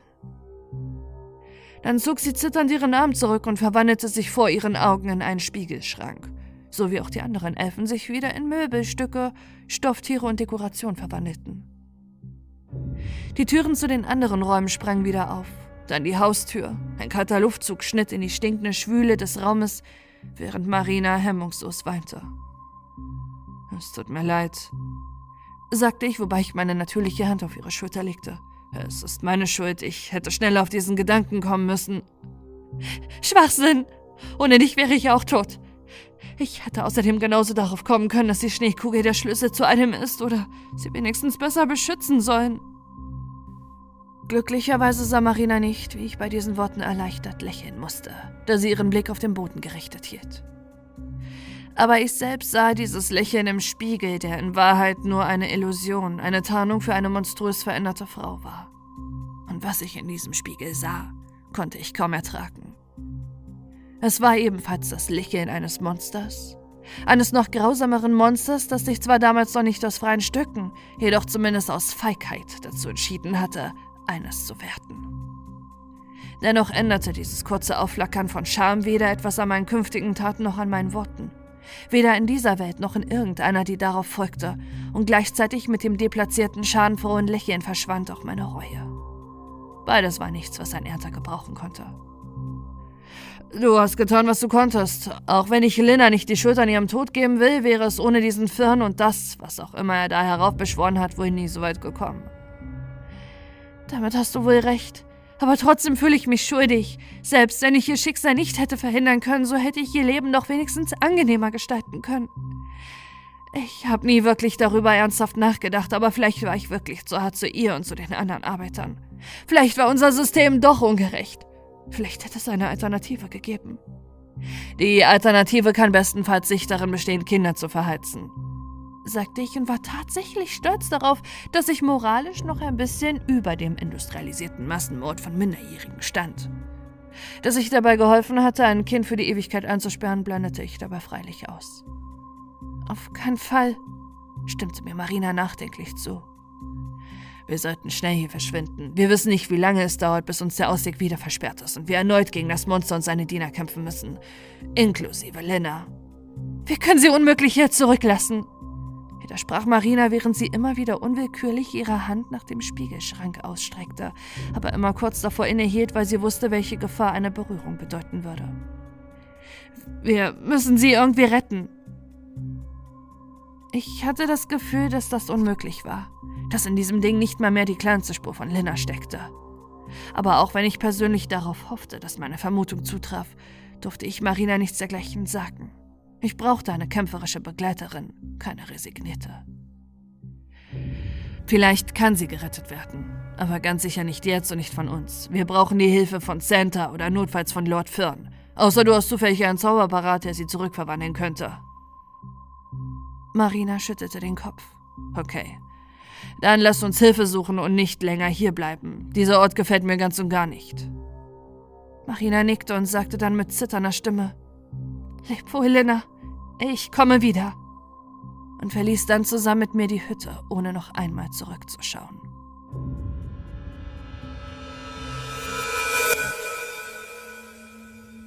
Als wir wieder nach draußen traten, schlug die Kälte mit geballter Wucht zu. Dennoch begrüßte ich sie nach den stinkenden, stechenden Luft im Haus und ich hatte den Eindruck, dass es Marina nicht anders erging. Selbst wenn sie sehr unter dem möglichen Verlust ihrer Schwester zu leiden hatte. Ich selbst verspürte kurz die Versuchung, die Rückkehrformel auszuprobieren, tat es aber natürlich nicht. In dieser Angelegenheit gab es keine Tests. Ich musste einfach hoffen, dass es das nächste Mal, wenn ich ernsthaft versuchen würde, sie anzuwenden, auch funktionierte. Wir suchten nach den Spuren der geflüchteten Rebellen, die es offenbar irgendwie geschafft hatten, dem Schrecken im Inneren zu entgehen. Jedoch waren sie verschwunden. Das war angesichts des starken Schneefalls nicht eben verwunderlich und gab mir dennoch ein beunruhigend, unwirkliches Gefühl. Die fehlenden Spuren waren insofern kein Problem, da Marina den Weg auch so gut genug zu kennen schien. Jedenfalls machte sie nicht den Eindruck, sich erst orientieren zu müssen, sondern ging unbeirrt geradeaus. Gleichzeitig war ich mir aber nicht sicher, ob das ein Zeichen von Zielsicherheit oder Selbstaufgabe war. Ihre Schritte wirkten mechanisch und lustlos. Zweimal stolperte sie über einen umgefallenen Ast, der anders als die, die hier auch stark veränderten Bäume, ein ganz gewöhnlicher Ast war. Als ihr dies sogar noch ein drittes Mal passierte, blieb sie einfach liegen, so dass ich mich gezwungen sah, ihr aufzuhelfen. Wobei helfen hier eher untertrieben war, da sie kaum Anstrengung unternahm, mich dabei zu unterstützen. Was ist los? fragte ich besorgt, als sie wieder einigermaßen sicher auf ihren Beinen stand. Ich kann nicht mehr, Tim. All diese Kälte. Ich dachte eigentlich, du wärst an diese Temperaturen gewöhnt. Ich rede nicht von den Temperaturen, du Idiot. Ich rede von der Kälte in mir. Noro ist tot. Die meisten meiner Freunde sind tot oder verschollen. Linas Schicksal ist noch schlimmer als der Tod. Unser Vater Santa ist in Gefangenschaft. Meine Heimat verwandelt sich immer mehr in ein Abbild der Hölle. Meine ganze verdammte Welt löst sich auf. Wir bekommen das in den Griff. Ich will keine leeren Worte, Tim. Ich will Wärme. Mit diesen Worten schloss sie mich in die Arme. In dieser Geste war nichts Leidenschaftliches, sondern lediglich der Wunsch nach Geborgenheit, nach irgendeiner Form von Halt. Und ich tat mein Bestes, ihr das zu geben, so absurd das auch war. Immerhin konnte ich meine dunkleren Triebe beherrschen und nach einigen Minuten lösten wir uns wieder voneinander. Danke, das habe ich gebraucht. Nun können wir weitergehen. Nach unserer Umarmung wurden ihre Schritte tatsächlich leichter. Und wir beschleunigten unser Tempo sogar noch ein Stück, auch wenn das Wetter zunehmend schlechter und der Schneebefall immer heftiger wurde. Irgendwann mischten sich unter die weißen Flocken auch grüne, rote und schwarze, die einen absonderlichen Geruch besaßen und sich als bunte Farbhäubchen auf der weißen Schneedecke niederließen. Bei den roten hatte ich sogar den Eindruck, dass sie warm waren. Meinst du, die sind gefährlich? Sie zuckte mit den Schultern. Keine Ahnung, aber entkommen können wir ihnen ohnehin nicht. Auch wenn der Schnee nicht gut roch, war es der Geruch von verbranntem Fleisch, der mir wirklich Übelkeit bereitete und der nun immer stärker wurde. Der stetig auffrischende Wind drückte ihn mit Macht in unsere Nasen, und als die ersten steinernen, mit Tannenzweigen und kleinen Lichterketten geschmückten Häuser hinter der Schneewand auftauchten, bei denen es sich, wie Marina mir erklärte, um die Arbeiterhäuser handelte, war der Gestank so stark geworden, dass ich kaum noch etwas anderes wahrnehmen konnte. Ich begreife nicht, wie man so etwas tun kann, schrie Marina gegen den Wind an. Man muss die Grausamkeit daran einfach nur ausblenden, ein Teil von sich abspalten, dann geht es, sagte ich fast automatisch und fügte dann, als ich Marinas erschrockenes Gesicht sah, hinzu, nicht, dass ich das irgendwie gutheißen würde. Es dauerte nicht mehr lange, bis die Santos Geschenkefabrik als titanischer Moloch vor uns zeigte. Sie war größer als die meisten Fabriken, die ich kannte, und hatte wenig von jenen romantischen kleinen Werkstätten aus Zeichentrickfilmen. Sie war aus dunkelgrauen Ziegeln errichtet und besaß einen großen qualmenden Schornstein, aus dem sich öliger Rauch in den Himmel kringelte. Ein rhythmisches, maschinelles Dröhnen und Kreischen drang aus ihr hervor. Eher hätte man meinen können, dass dort drin ein Airbus oder eine Raumfähre gefertigt wurde als Kinderspielzeug. Das einzig Weihnachtliche daran war der lächelnde Kopf eines Weihnachtsmannes, der über dem Eingang auf dem Dach steckte. Im ersten Moment dachte ich, dass er Santa persönlich gehören würde, aber zum einen war er nicht verrostet oder blutig und zum anderen war er dafür schlichtweg zu groß. Wahrscheinlich war er also eher künstlichen Ursprungs. Unter dem Kopf flatterte eine große schwarze Fahne mit Lord Firns Symbol, der Schneeflocke und den Worten Monera Sibi. Siehst du irgendwo welche von meinen oder wenigstens von Firns Leuten? Leider nein, sagte ich und suchte dabei angestrengt die Umgebung ab. Eigentlich sollte es doch hier von ihnen wimmeln. Äh, was ist das? fragte ich und zeigte auf einen Haufen von pechschwarzen Würfeln und Quadern, die unweit von uns im Schnee lagen. Geschenke. Sie tragen Lord Ferns Farbe, deswegen sehen sie nicht so aus, wie man es gewohnt ist. Ich bückte mich und hob ein etwa Schuhkarton großes Geschenk auf. Es war schwerer, als ich erwartet hatte, und ich fragte mich sofort, was es wohl enthielt. Ich würde es an deiner Stelle lieber nicht öffnen. Mit etwas Pech ist da eine Bombe drin. Eigentlich haben sich Ferns Finger dazu verpflichtet, die artigen Kinder weiterhin zu belohnen, aber äh, man weiß ja nie. Es ist nur ein Geschenk, wiegete ich ab, weil ich es nicht ertrug, einfach weiterzugehen, ohne zu wissen, was in den Geschenken war. Und soweit ich das höre, tickt es nicht. Ich löste die Schleife des ebenfalls schwarzen Geschenkbandes, was mit nur einer Hand nicht so einfach war, und riss dann das Geschenkpapier auf. Im Inneren befand sich tatsächlich so etwas wie ein Schuhkarton. Vorsichtig hob ich den Deckel an und er blickte einen Klumpen rosafarbenen Fleisches, der sich sofort auf mein Gesicht stürzte. Ich schaffte es gerade noch, den Mund zu schließen, doch das Fleisch übte sofort einen schmerzhaften Druck auf meine Lippen und meine Zähne aus, und mir war klar, dass es diese Hindernisse früher oder später überwinden würde. Ich überlegte, den Schattenstrahler zum Einsatz zu bringen, aber damit hätte ich mich höchstwahrscheinlich selbst umgebracht. Nicht unwahrscheinlich, dass meine Neugier zu einem ziemlich dummen Tod oder noch schlimmeren geführt hätte, wenn nicht Marina mich davor bewahrt hätte. Ich spürte das Kitzeln von Elfenstaub in meinem Gesicht und kurz darauf hörte das widerliche Fleisch damit auf, in meinen Mund gelangen zu wollen und fiel stattdessen als bewegungsloser Klumpen auf die Erde. Ich hab dir doch gesagt, dass du es lieber nicht öffnen solltest. Oh, danke. Aber damit hätte ich ganz sicher nicht gerechnet. Du etwa? Nein, das hier ist schlimmer als all meine Befürchtung. Wenn das hier an die Kinder in die Menschenwelt rausgeht, dann werden sie alle so werden wie Lina. Genau. Ich kann einfach nicht begreifen, wie Lord Fern so etwas auch nur in Erwägung ziehen kann. Natürlich, er hat schon viel Grausames getan, aber das hier. Es war nicht seine Schuld, jedenfalls nicht direkt, erklärte eine weibliche Stimme hinter uns. Sofort drehten wir uns um. Ich machte meinen Waffenarm bereit und Marina hob ihre Hände für einen Zauber. Nicht schießen, sagte eine dunkel gewandete, schlanke Weihnachtselfe mit langen schwarzen Haaren, in deren Hand ein Bogen aus Eisrute. Sie gehörte zweifellos zu Firns Fingern, auch wenn sie anders als der erste Angehörige dieser Organisation, den ich getroffen und getötet hatte, weder auf einem Rentier ritt noch eine Kapuze trug. Neben ihr stand in ein braunes Lederwams und weiße Leinenhosen gehüllter Elf mit roten kurzen Haaren und ungewöhnlich vollen dicken Lippen. Er lächelte warmherzig. Nero, du lebst! Ja, leider können das nicht viele von uns sagen. Genauer gesagt bin ich der Einzige. Was? Wie ist das möglich? Wir waren nur sicher fast 80 Leute gewesen. Und wenn Lord Firn sie einfach alle getötet hat, dann frage ich mich, warum du noch lebst und vor allem, was du in Gesellschaft von einer von Firns Dienerinnen machst. Bist du ihr Gefangener? Ist er nicht. Und ich bin keine Dienerin. Mein Name ist Frella und ich dachte eigentlich, dass du dich an mich erinnern würdest, Marina. Ich war Holzschnitzerin unter deiner Aufsicht. Aber wahrscheinlich sollte ich mich nicht darüber wundern, dass du mich nicht kennst. Für deine Untergebenen hast du dich immer nur dann interessiert, wenn du etwas von ihnen wolltest oder wenn etwas nicht so lief, wie es sollte. Halt du mir keine moralischen Vorträge. Du bist eine Kindermörderin und du hast auch Elfen getötet. Das ist alles, was ich über dich wissen muss. Ich habe niemanden getötet. Vielleicht hätte ich es getan, wenn ich keine andere Wahl gehabt hätte, aber so kam es nicht. Was meinst du damit? Frella beäugte mich kritisch. Wäre nett, wenn ich erst mal wüsste, wer du bist, bevor ich zu einem wildfremden Menschen aus dem Nähkästchen plauder. Er heißt Tim, antwortete Marina, bevor ich Gelegenheit hatte, es zu tun. Er ist durch einen dummen Zufall hier und hat mir dabei geholfen, den Weg hierher überhaupt zu überleben. Man kann ihm vertrauen, jedenfalls vertraue ich ihm mehr als dir. Frella sah zu Niro, so als wolle sie sich seiner Zustimmung versichern, und dieser nickte. Also gut, dann kläre ich euch mal über unsere Lage auf. Auch wenn ihr Lord Fyrn für eine Inkarnation des Teufels höchstpersönlich haltet, gefällt es ihm genauso wenig, Kinder leiden zu lassen wie mir und den anderen. Genau wie wir alle hatte er viele schlaflose Nächte und war nach jeder Entführungswelle vollkommen am Boden zerstört.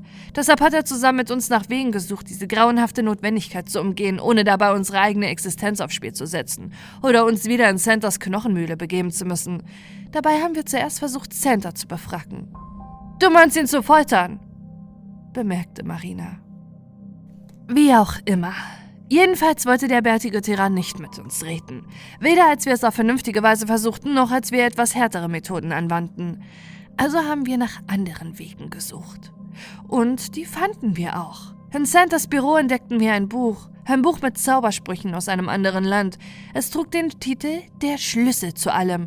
Und wie es in seinen Besitz gelangt war, wussten wir nicht. Sein Autor hieß Sir Marius Asred. Doch auch mit diesem Namen konnten wir nichts anfangen. Jedenfalls war darin von einer Möglichkeit die Rede, eine unbegrenzte Energiequelle zu rufen. Das, so dachten wir, wäre die Chance, unserer Zwickmühle zu entkommen. Es brauchte dafür nicht viel. Keine Menschen oder Elfenopfer oder dergleichen, sondern lediglich genügend Stimmen, die den Spruch aufsagten und von denen jeder einen Tropfen Blut in einen mit Eiswasser gefüllten Kelch gab.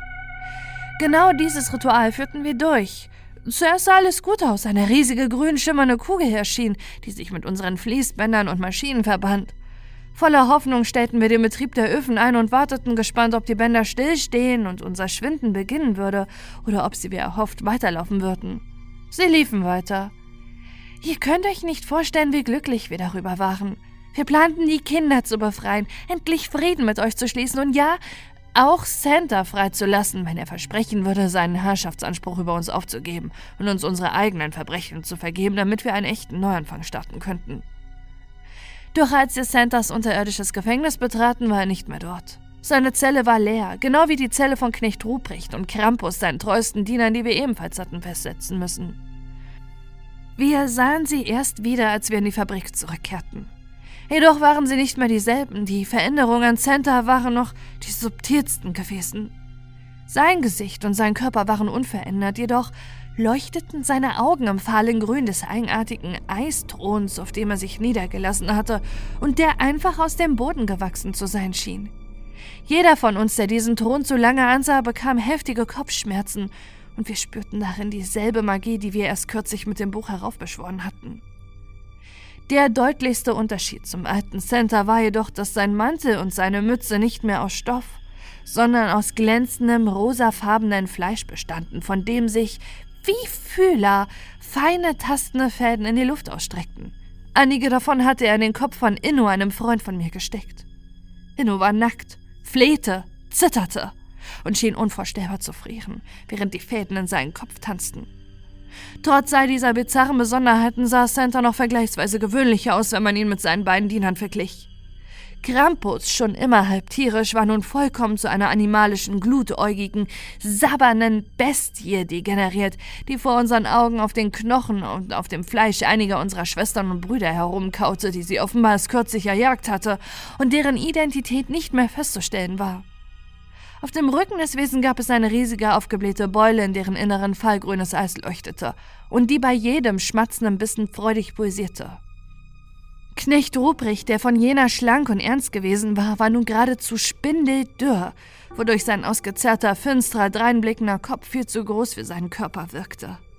Seine Haut war schwarz verbrannt, so als hätte man ihn zu lange über dem Feuer geröstet. Die Rute in seiner Hand bestand aus dem gleichen rosafarbenen Fleisch, in welches Santa gekleidet war, und besaß Spitzen aus grünlichem Eis, der immer tiefer in die Haut einer schreienden, blutenden Elfin namens Urana trieb, die versuchte vor ihm zu flüchten, jedoch immer wieder vor seinen dünnen Armen gefangen wurde.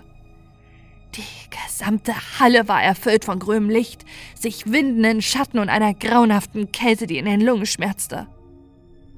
Santa, was ist hier los? fragte Fern, während wir unsere Waffen bereit machten, um uns der Bedrohung zu stellen. Lass sie sofort frei! Woher nicht, sagte Santa mit ruhiger Stimme, während er mit seinen Fleischfäden in Innos Kopf herumwühlte. Warum tust du das? fragte Fern. Was hat dich verändert?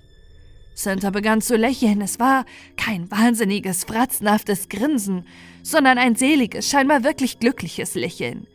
Das Chaos, Fern, Alnuron, die chaotische freie Energie, die ihr heraufbeschworen habt. Sein Chaos hat meine Ketten gesprengt.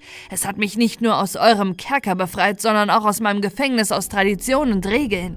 Alles ist nun möglich. Er hat es mir gezeigt, Fern. Ich kann alles tun, was ich will, ganz egal, ob es meiner Rolle entspricht oder nicht. Du hattest von Anfang an recht, wir haben uns blind von den Traditionen leiten lassen, die unsere Welt geformt haben. Wir waren Sklaven unserer Gewohnheit und sinnentleerter, endlos wiederholter Abläufe. Es war richtig von dir gewesen, dagegen aufzustehen. Und es war richtig gewesen, von dir die unartigen Kinder zu bestrafen, auch wenn du nicht den Mut gehabt hast, den letzten Schritt zu gehen. Ich wollte die Kinder nicht bestrafen, schrie Fern. Es war nur eine grauenhafte Notwendigkeit, mehr nicht. Ich bin bei jedem Mord ein wenig selbst gestorben. Du magst deine Dunkelheit, deine wilde Lust nach Herrschaft mit Mitleid kaschieren sagte Santa abfällig. Ich hab das nicht länger nötig. Dank ihm, dank Alnoron, kann ich nun endlich das tun, was mein Herz begehrt. Und mein Herz begehrt nach Wertschätzung. Die Kinder respektieren uns nicht fern. Sie nutzen uns aus, beuten uns aus, lachen uns aus, da sie wissen, dass ein kleiner Klapsonknecht Ruprecht oder ein harmloser Besuch des Krampus das Schlimmste ist, was ihnen drohen kann. Und die artigsten Kinder sind noch schlimmer grinsende, gelackte Streber, die fein ihre Gedichtchen vom Weltfrieden aufsagen und dabei tief in ihrem Herzen doch nur nach immer neuen Geschenken gieren. Sie alle müssen bestraft werden, ausnahmslos. Was hast du vor, du kranker Bastard? fragte Fern. Das wirst du früh genug erfahren, sagte Santa, falls du dich uns anschließt. Du glaubst wohl kaum, dass wir uns einen Schlichter anschließen, der unsere Leute vor unseren Augen foltern und verspeisen lässt. Sie haben mich angegriffen, da habe ich wohl das Recht, mich zu verteidigen. Du hast das Recht zu krepieren, nur arrogantes Stück Scheiße, rief Fern. Du warst schon eher ein Tyrann, aber jetzt kann ich deine Existenz nicht länger verantworten. Angriff! Eine ganze Reihe Eispfeile flog auf Santa, aber er erschuf mit einer beiläufigen Handbewegung eine Flammenwand und ließ sie verglühen. Wie du willst, Fern, dann holt sich Ainuron deine Energie eben auf andere Weise. Dann ließ er Krampus und Knecht Ruprecht los, nachdem dieser in Sekundenschnelle ein Viertel unserer Leute niedergestreckt hatte. Erkannte Lord Fern, dass wir nichts weiter tun konnten, als unsere Haut zu retten. Diejenigen, die es wie auch ich schafften, vor Santas wilden Dienern zu fliehen, verbarrikadierten sich zusammen mit Fern in Santas altem Büro. Fern schuf eine dicke Eismauer aus gewöhnlichem Eis, nicht diesem widerlichen grünen Zeug, der wir es zu verdanken hatten, dass weder Krampus noch Ruprecht oder Santa zu uns vordringen konnten. Jedoch saßen wir damit in der Falle, denn wenn wir herauskämen, würde Santa oder Alnuran oder was auch immer jetzt dort draußen die Aufsicht führte, uns holen. Die Stimmung wurde mit jedem Tag, der verging, immer schlechter. Denn auch wenn uns das Eis mit Wasser versorgte, hatten wir kaum Nahrungsmittel. Der Platzmangel setzte uns zu, da wir mit 51 Leuten in diesem viel zu engen Raum waren und ab und zu, wenn Firn das Eis durchsichtig werden ließ, erblickten wir Ruprecht oder Krampus, die uns verhöhnten und uns auflauerten. Und manchmal sahen wir auch ehemalige Gefährten an uns vorbeiziehen, die allesamt grausam verändert waren. Neben all dem fragten wir uns auch, was genau Santa mit den Kindern der Menschenwelt vorhatte. Und ja, auch wenn wir vielen von ihnen ebenfalls schlimme Dinge angetan hatten, sorgten wir uns auch um sie. All das führte schon bald zu den ersten Streitigkeiten und kurz darauf sogar zur handfesten Auseinandersetzung, die nur mit Firns harter Hand zu unterbinden gewesen waren. Wahrscheinlich hätten wir uns darin irgendwann gegenseitig umgebracht, wenn wir nicht plötzlich Geräusche und Stimmen von draußen gehört hätten, die nach ganz gewöhnlichen Elfen klangen und nicht nach Mutationen oder Santas Dienern. Fern kam schnell darauf, dass es sich nur um einen Angriff durch Santas Getreue handeln konnte. Und wir sahen darin eine Chance auf einen erneuten Angriff oder zumindest auf eine Flucht. Kaum da die ersten Elfen die Eismauer passierten, ließ Fern den Schutzwall verschwinden und wir strömten heraus, um mit ihnen zu reden und uns ihnen anzuschließen. Leider fassten sie das jedoch als Angriff aus den Hinterhalt auf trotz unserer Beteuerung, uns mit ihnen verbünden zu wollen und unseren hastig vorgebrachten Berichten, dass Santa nun der wahre Feind für uns alle war, ließen sie ihre Zauber auf uns los, und notgedrungen verteidigten wir uns mit unseren Eiswaffen. Viele von uns starben auf diese Weise sinnlos, auch wenn es zumindest einigen, wie auch mir, gelang, keine tödliche Gewalt anzuwenden. Erst als Ruprecht, Krampus und einige der mutierten Elfen sich in den Kampf einmischten, erkannten Santas Getreue, dass wir die Wahrheit gesprochen hatten. Nun, jedoch war es fast schon zu spät. Die meisten von uns hatten sich bereits gegenseitig ausgelöscht und Einor und Schergen hatten leichtes Spiel. Einige von uns rannten hinaus, aber nur ich und Niro schafften es lebend ins Freie. Kurz bevor ich geflohen bin, glaubte ich noch gesehen zu haben, wie Fern versucht hatte, sich mit einer Handvoll Leute wieder hinter der Eismauer zurückzuziehen. Aber ich konnte nicht mehr sehen, ob ihnen das auch gelungen war. Nun wisst ihr, was sich zugetragen hat. Warum ich hier draußen mit einem von Santas Anhängern stehe. Was für ein Schwachsinn, sagte Marina. Fern ist ein Arschloch, ein gewisser Demagoge, und doch stellst du ihn hier als halben Helden dar. Das kaufe ich dir nicht ab. Und was Santa betrifft, so ist er viel zu mächtig, um sich von irgendwelchen Dämonen überwältigen zu lassen. Selbst wir konnten deinen rauschebärtigen Heiland überwältigen, bevor Alnoron von ihm Besitz ergriffen hatte. Halt dein gehässiges Maul, Kindermörderin! Hört auf, euch zu streiten, sagte Niro. Das bringt nichts. Und wenn du Frella nicht vertrauen willst, Marina, dann vertraue mir. Du kennst mich lang genug und weißt, dass ich für Fern und seine Leute wenig übrig habe. Wenn es nach mir geht, sollen sie alle für ihre Verbrechen bestraft werden, wenn das hier vorbei ist. Aber es ist noch nicht vorbei und deshalb müssen wir erstmal zusammenhalten, wenn wir eine Chance haben wollen. Welche Chance soll das sein? fragte ich skeptisch. Wenn ich das richtig verstehe, habt ihr selbst an voller Stärke wenig gegen Anoron ausrichten können. Und selbst ein Firn und ein paar von seinen Leuten noch leben sollten, wären sie wahrscheinlich keine große Hilfe. Das sehe ich anders. Damals wurden wir überrascht. Diesmal wären wir in der Offensive. Firn ist mächtiger, als du vielleicht denkst. Bislang hat er sich auch deshalb noch zurückgehalten, weil er Angst hatte, dass er unseren eigenen Untergang besiegeln könnte, falls er Santa im Kampf mit Anoron töten würde. Doch wenn ich ihm erzähle, dass Einoron bereits damit begonnen hat, diese verfluchten Pakete an die Kinder zu schicken, wird er das Risiko sicher eingehen. Ist das nicht mehr als nur ein bloßes Risiko? Ich kann mir kaum vorstellen, dass man eine solche Kreatur einfach gefangen nehmen kann. Immerhin ist sie euch ja schon mal entkommen. Letztlich bleibt euch doch keine andere Wahl, als sie und ihren Wirt zu töten. Vielleicht doch, sagte Frella und zog ein in Leder gebundenes Buch aus ihrem Rucksack hervor. Hiermit das Buch lag noch immer dort herum, wo wir das Ritual durchgeführt hatten. Irgendwie hat Alnoron es in seinen Machtrausch übersehen und ich konnte es im Chaos des Kampfes an mich reißen.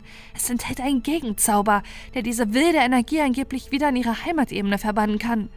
Wir müssen ihn also nur zur Anwendung bringen. Laut dem Buch reicht es aus, die Zauberworte in Anwesenheit des Dämons auszusprechen. Falls wir es schaffen, dorthin zu gelangen, wandte Niro ein, während ich neugierig auf das Buch blickte und darin ein weiteres interessantes Machtpotenzial erkannte. Kurz erwog ich, ob ich es an mich nehmen sollte, falls sich die Gelegenheit ergeben sollte. Dann jedoch überlegte ich es anders. Ich hätte das eine oder andere von Lovecraft gelesen und wusste deshalb, dass solche Beschwörungen nie gut ausgingen und vor allem vom Beschwörer miserabel zu kontrollieren waren. Die Ereignisse in Noestria führten mir nochmal vor Augen, dass dies offenbar nicht nur in der Fantasie so war. Falls wir das schaffen, ja. Aber letztlich haben wir keine andere Option, als es zu versuchen. Und das nicht nur wegen der Kinder aus der Menschenwelt. Auch unsere Welt verwandelt sich hier langsam in einen ausgewachsenen Albtraum. Die Naturgesetze sind außer Kontrolle geraten, und selbst wenn wir und die anderen, die dort draußen in ihren Hütten leben und sich nicht im Kampf beteiligt haben, uns verkriechen, werden wir früher oder später unter die Herrschaft von dem fallen, was von der Fabrik Besitz ergriffen hat. Es wird sich ja nicht allein auf die Fabrik beschränken, nicht auf Dauer. Ah, da hast du leider recht, stimmte Marina zu. Auf dem Weg hierhin mussten wir bereits eine andere Kreatur bekämpfen, die sich in unseren Stützpunkt eingenistet und viele von uns in Monstrositäten verwandelt hat. Dann lass uns keine Zeit mehr verlieren, sagte ich.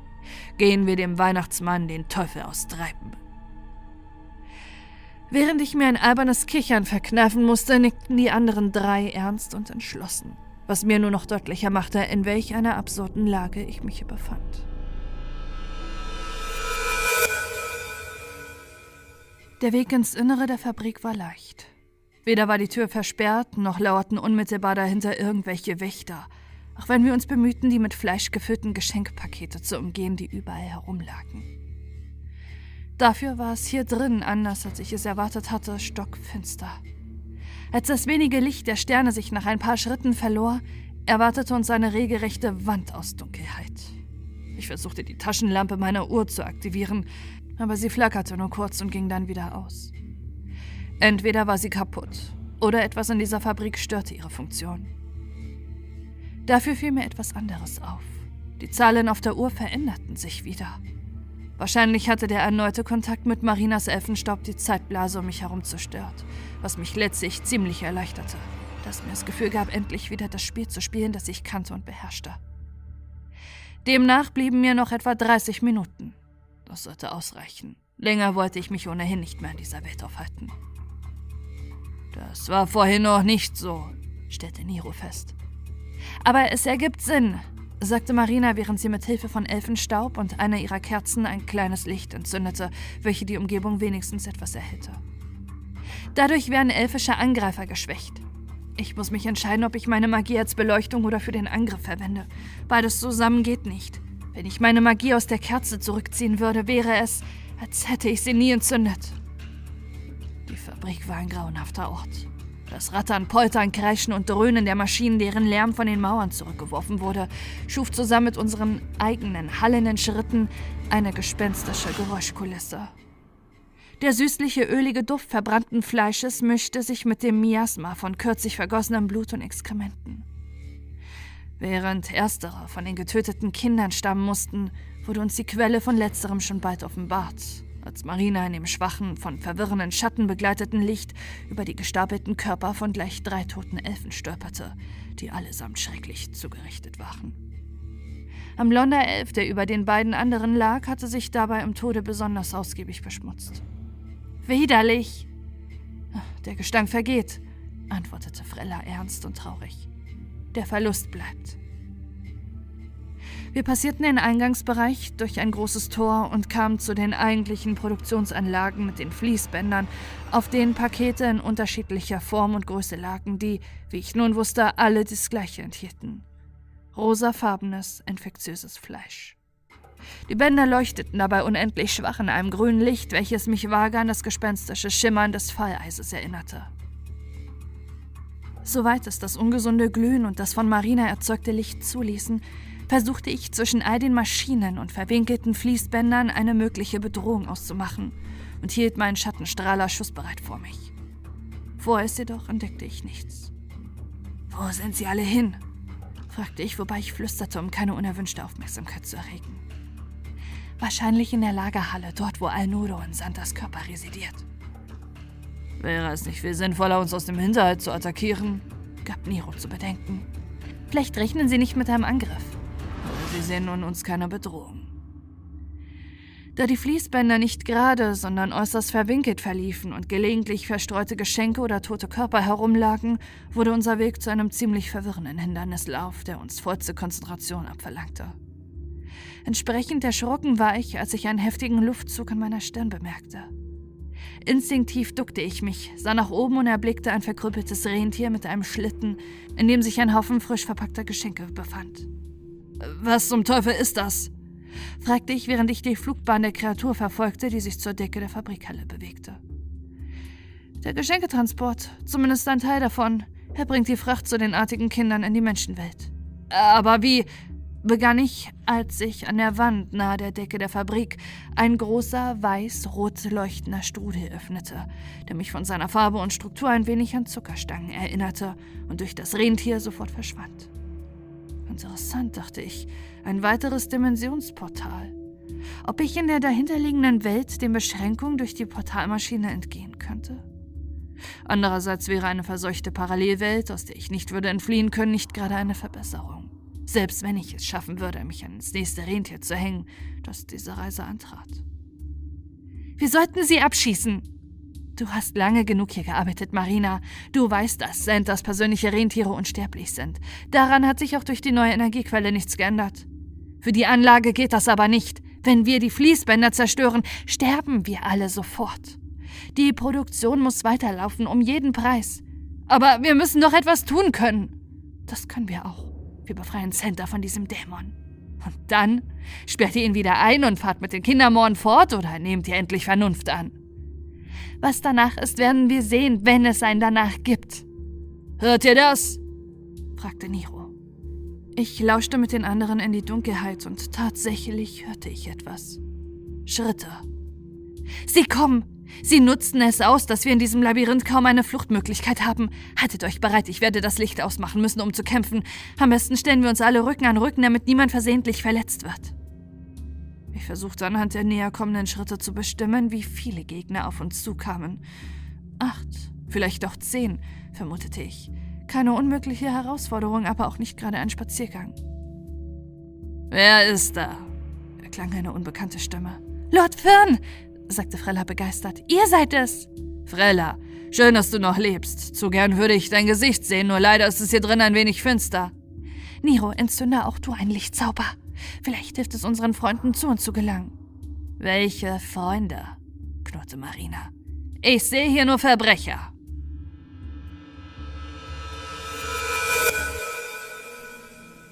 Lord Fern war ganz anders, als ich ihn mir vorgestellt hatte. Er war ein freundlich, dreinblickender, gut aussehender, ungewöhnlich muskulöser Elf mit hellbraunen Locken. Er trug keinen Umhang, sondern nur eine pechschwarze Lederrüstung, in die feine weiß-silberne Verzierung eingearbeitet waren und führte eine schmuckvolle Axt, deren Blatt ein Schneekristall nachempfunden war. Er wirkte weder wie ein Kindermörder noch wie ein rücksichtsloser Rebell oder Menschenhasser, sondern eher wie der Held eines Märchen. Lediglich eine gewisse Strenge und Autorität, die in seinen Augen lagen, und ein trauriger Zug um seinen Mund trübten dieses Bild. Mit ihm gekommen waren drei mit Eisschwertern gerüstete Elfinnen und vier mit Bögen bewaffnete Elfen, von denen einige leicht für Verletzung erlitten zu haben schienen.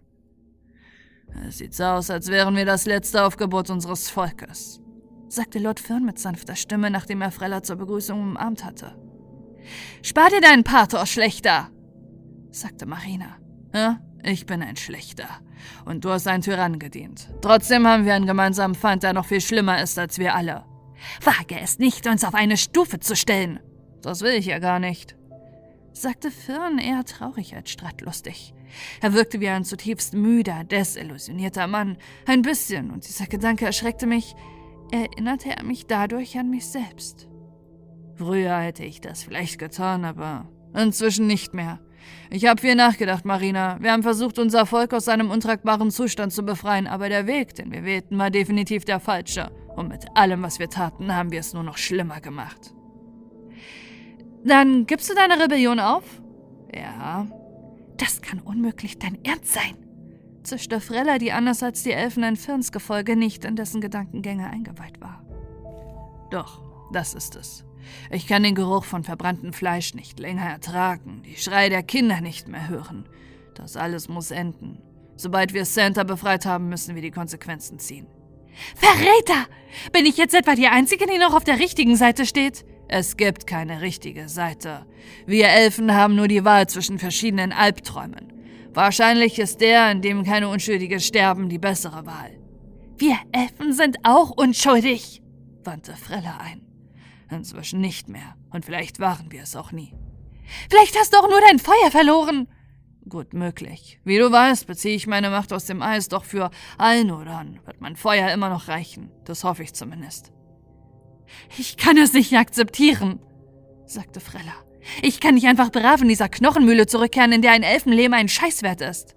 Jetzt sei nicht so pessimistisch. Santa wird uns sicher für seine Rettung danken und er wird auch erkennen, dass er netter zu uns sein muss, wenn es nicht erneut zu einem Aufstand kommen soll.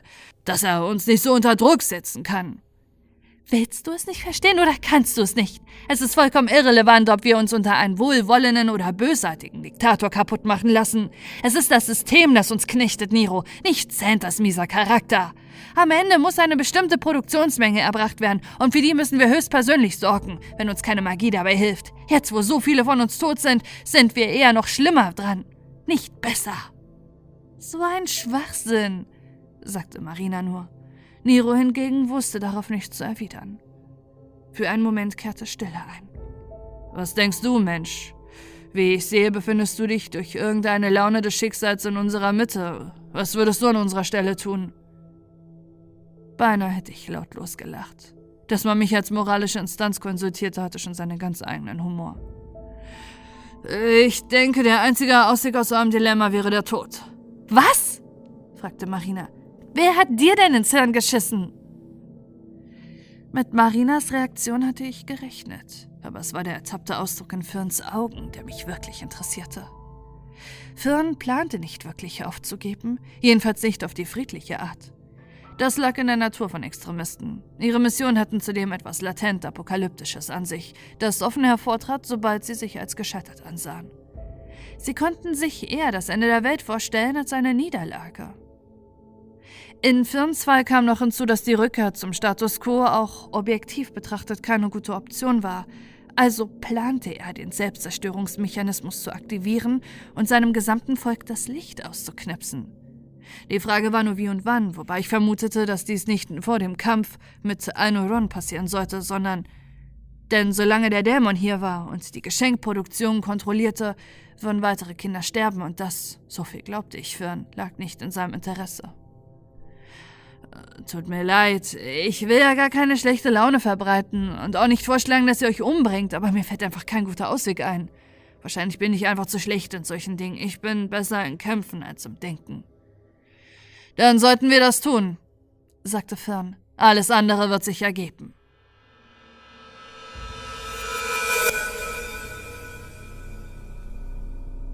Wir passierten den Abschnitt mit den Fließbändern ohne weitere Zwischenfälle. Im nächsten Raum kamen wir vorbei an einem abgetrennten, mit einer stählernen Tür gesicherten Bereich, von dem eine spürbare Wärmeabstrahlung ausging.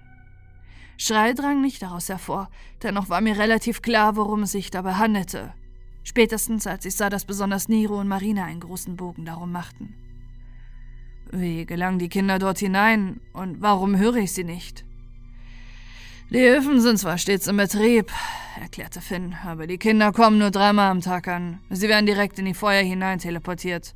So war es jedenfalls bei uns. Wie es ein oder eine Hand habt, weiß ich allerdings nicht. Immerhin lässt er die Öfen aus reiner Boshaftigkeit weiterlaufen. Hm, praktisch, sagte ich voll Sarkasmus. Dann musstet ihr euch nicht die Finger schmutzig machen. Das Wissen, dass sich hier drin organisierter Massenmord von Kindern abspielte, holte sofort das flehende, verständnislose Gesicht des kleinen Xardin zurück in mein Gedächtnis. Mir wurde übel. Diesen Spott haben wir wohl verdient. Ihr habt doch viel mehr verdient als Spott, ihr gewissenlosen Monster, sagte Marina. Und ihr werdet eure Strafe erhalten. Noch ein Wort und du erhältst einen Pfeil. Seid lieber leise. Hinter dem Tor lauert der Feind. Tatsächlich war der letzte Abschnitt der Fabrik von einem großen Rolltor versperrt. Kann es jemand von euch öffnen? Ich könnte es, aber ich wüsste nicht warum. Das ist kindisch, Frella. Nicht so kindisch wie der Glauben daran, dass du ein guter Anführer sein könntest. Fern seufzte hörbar und gab dann den Sicherungscode für das Tor selbst ein. Langsam und rappelnd schob er sich nach oben. Dahinter wartete erneut Dunkelheit und eine Kälte, wie sie im Rest der Fabrik nicht geherrscht hatte, aber niemand versuchte uns anzugreifen. Während wir die Lagerhalle betraten, leuchteten Marina und Niro mit ihren Zaubern in verschiedene Richtungen. Aber außer Rollen von Geschenkpapier und Geschenkband, Zuckerstangen, Paketen mit Lebkuchen, Kanistern mit Schmieröl und diversen Werkzeugen war nichts Bemerkenswertes zu entdecken. Wo ist der Pisser? Er liebt es offenbar mit uns zu spielen, stellte Fern fest. Santa, du alter Elfenschinder, zeig dich verdammt nochmal! Dann erklang ein Knurren, und der ehemalige Rebellenführer wurde von etwas Tierhaftem zu Boden gerissen, das sich gierig in seine Seite verbiss. Krampus, dachte ich. Sofort stürzten sich Firns Schwertkämpfer auf die Bestie und hieben mit ihren Eisschwertern auf sie ein, wobei es jaulende Geräusche von sich gab, aber vorerst an ihrer Beute festhielt, die das Tierwesen nicht mit ihrer Axt erreichen konnte. Marina ließ nach kurzem Zögern ihr Licht erlöschen und schleuderte eine Feuerkugel auf das Biest.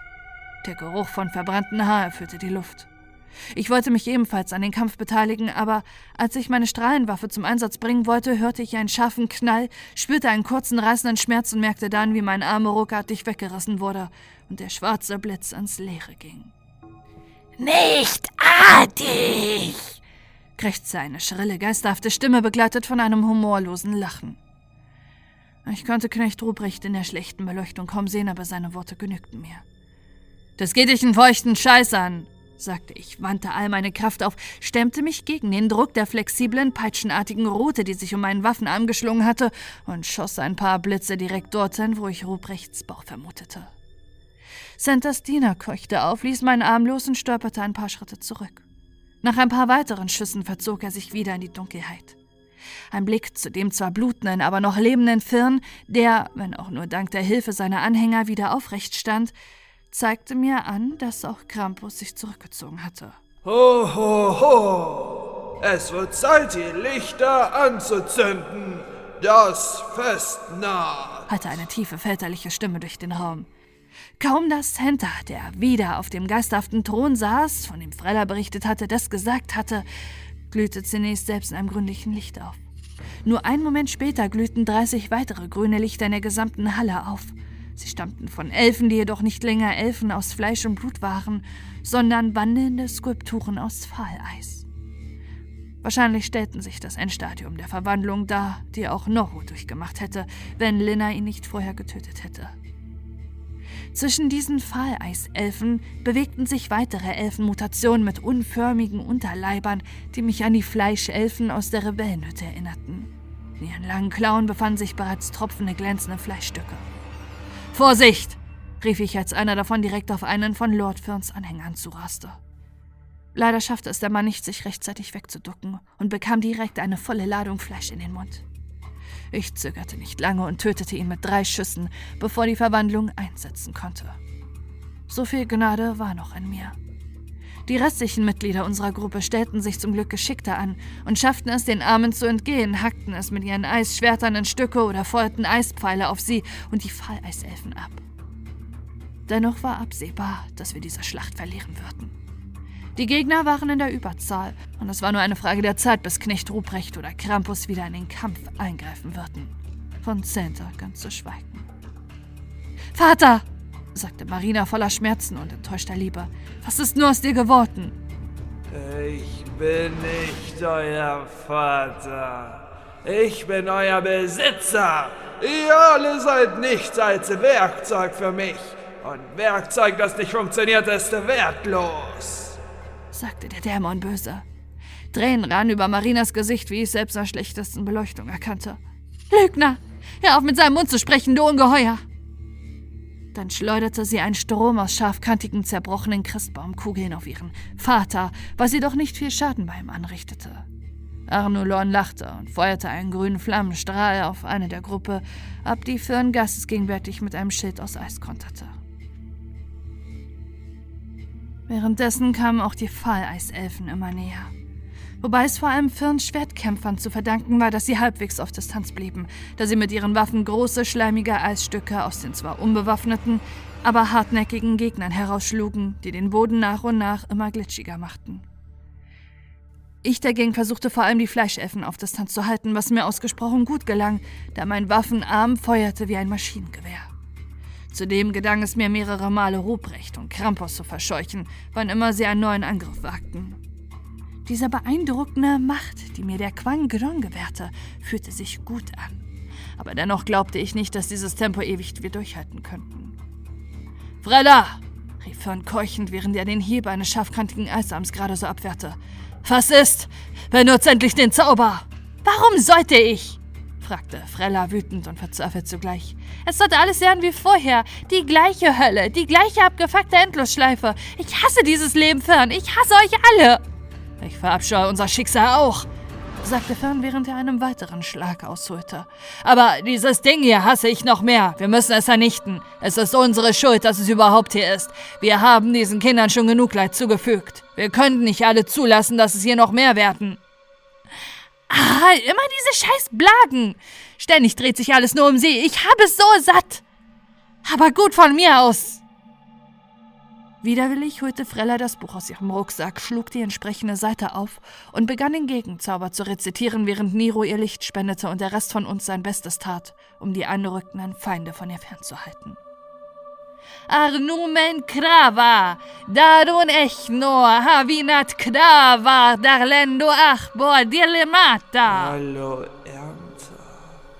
sagte plötzlich eine Stimme in meinem Kopf, deren Präsenz mich wie ein Hammerschlag traf. Du weißt, wer ich bin? Ein Diener, ein Jäger, ein Fortgeschrittener, eine Bedrohung. sagte Arnolon, den, denn ich war mir nun sicher, dass es sich um ihn handelte. Du hast Angst vor mir.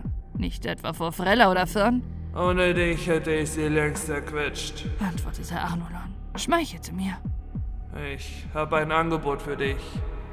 Ich höre, Wir wissen beide, warum du hier bist, Ernter. Das Schicksal dieser Elfen und dieser ganzen Welt ist dir vollkommen gleichgültig. Du willst so viel Gesundheit erlangen wie nur möglich. Das allein ist dein Begehr und dabei kann ich dir helfen. Santos Diener, Krampus und Knecht Ruprecht verfügen über eine Menge Lebensenergie. Wenn du mir hilfst, werde ich sie dir kampflos überlassen.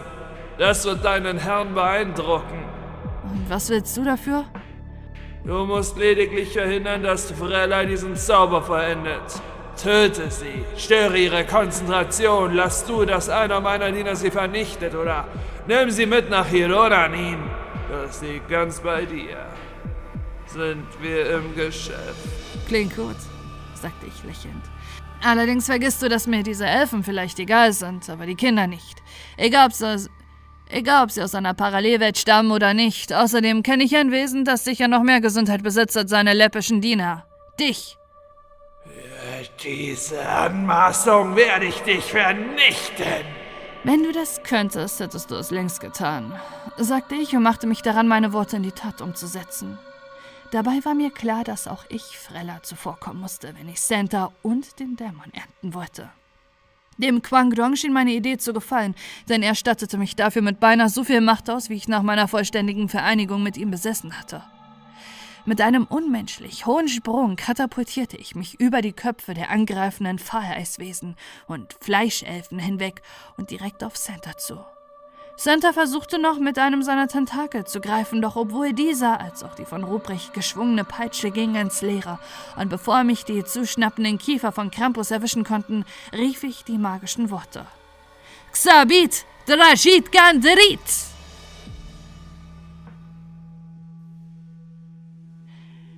Ich will nicht behaupten, dass der nachfolgende Kampf in Hironanin ein Kinderspiel gewesen wäre, aber wir gewannen ihn. Und Onkradins Gesicht hat sich mit Krampus Ruprecht, einigen Fleischelfen und Fahleiswesen, Lord Firn, Frella, Marina, Niro und drei von Firns Fingern in der Portalhülle auftauchte, war unbezahlbar. Ein schöneres Weihnachtsgeschenk hätte ich mir selbst nicht machen können. Anfangs fürchtete ich, es so weit getrieben zu haben. Aber nachdem wir die reiche Ernte eingefahren hatten, die vor allem der von Al-Nudon besessene Santa, aber auch Ruprecht und Krampus boten, war der Anterin einigermaßen versöhnt. Ob ich den Elfen mit all dem einen Gefallen getan hatte, war hingegen fraglich. Immerhin jedoch würden sie nie wieder Spielzeug herstellen müssen oder zu einer Gefahr für andere werden.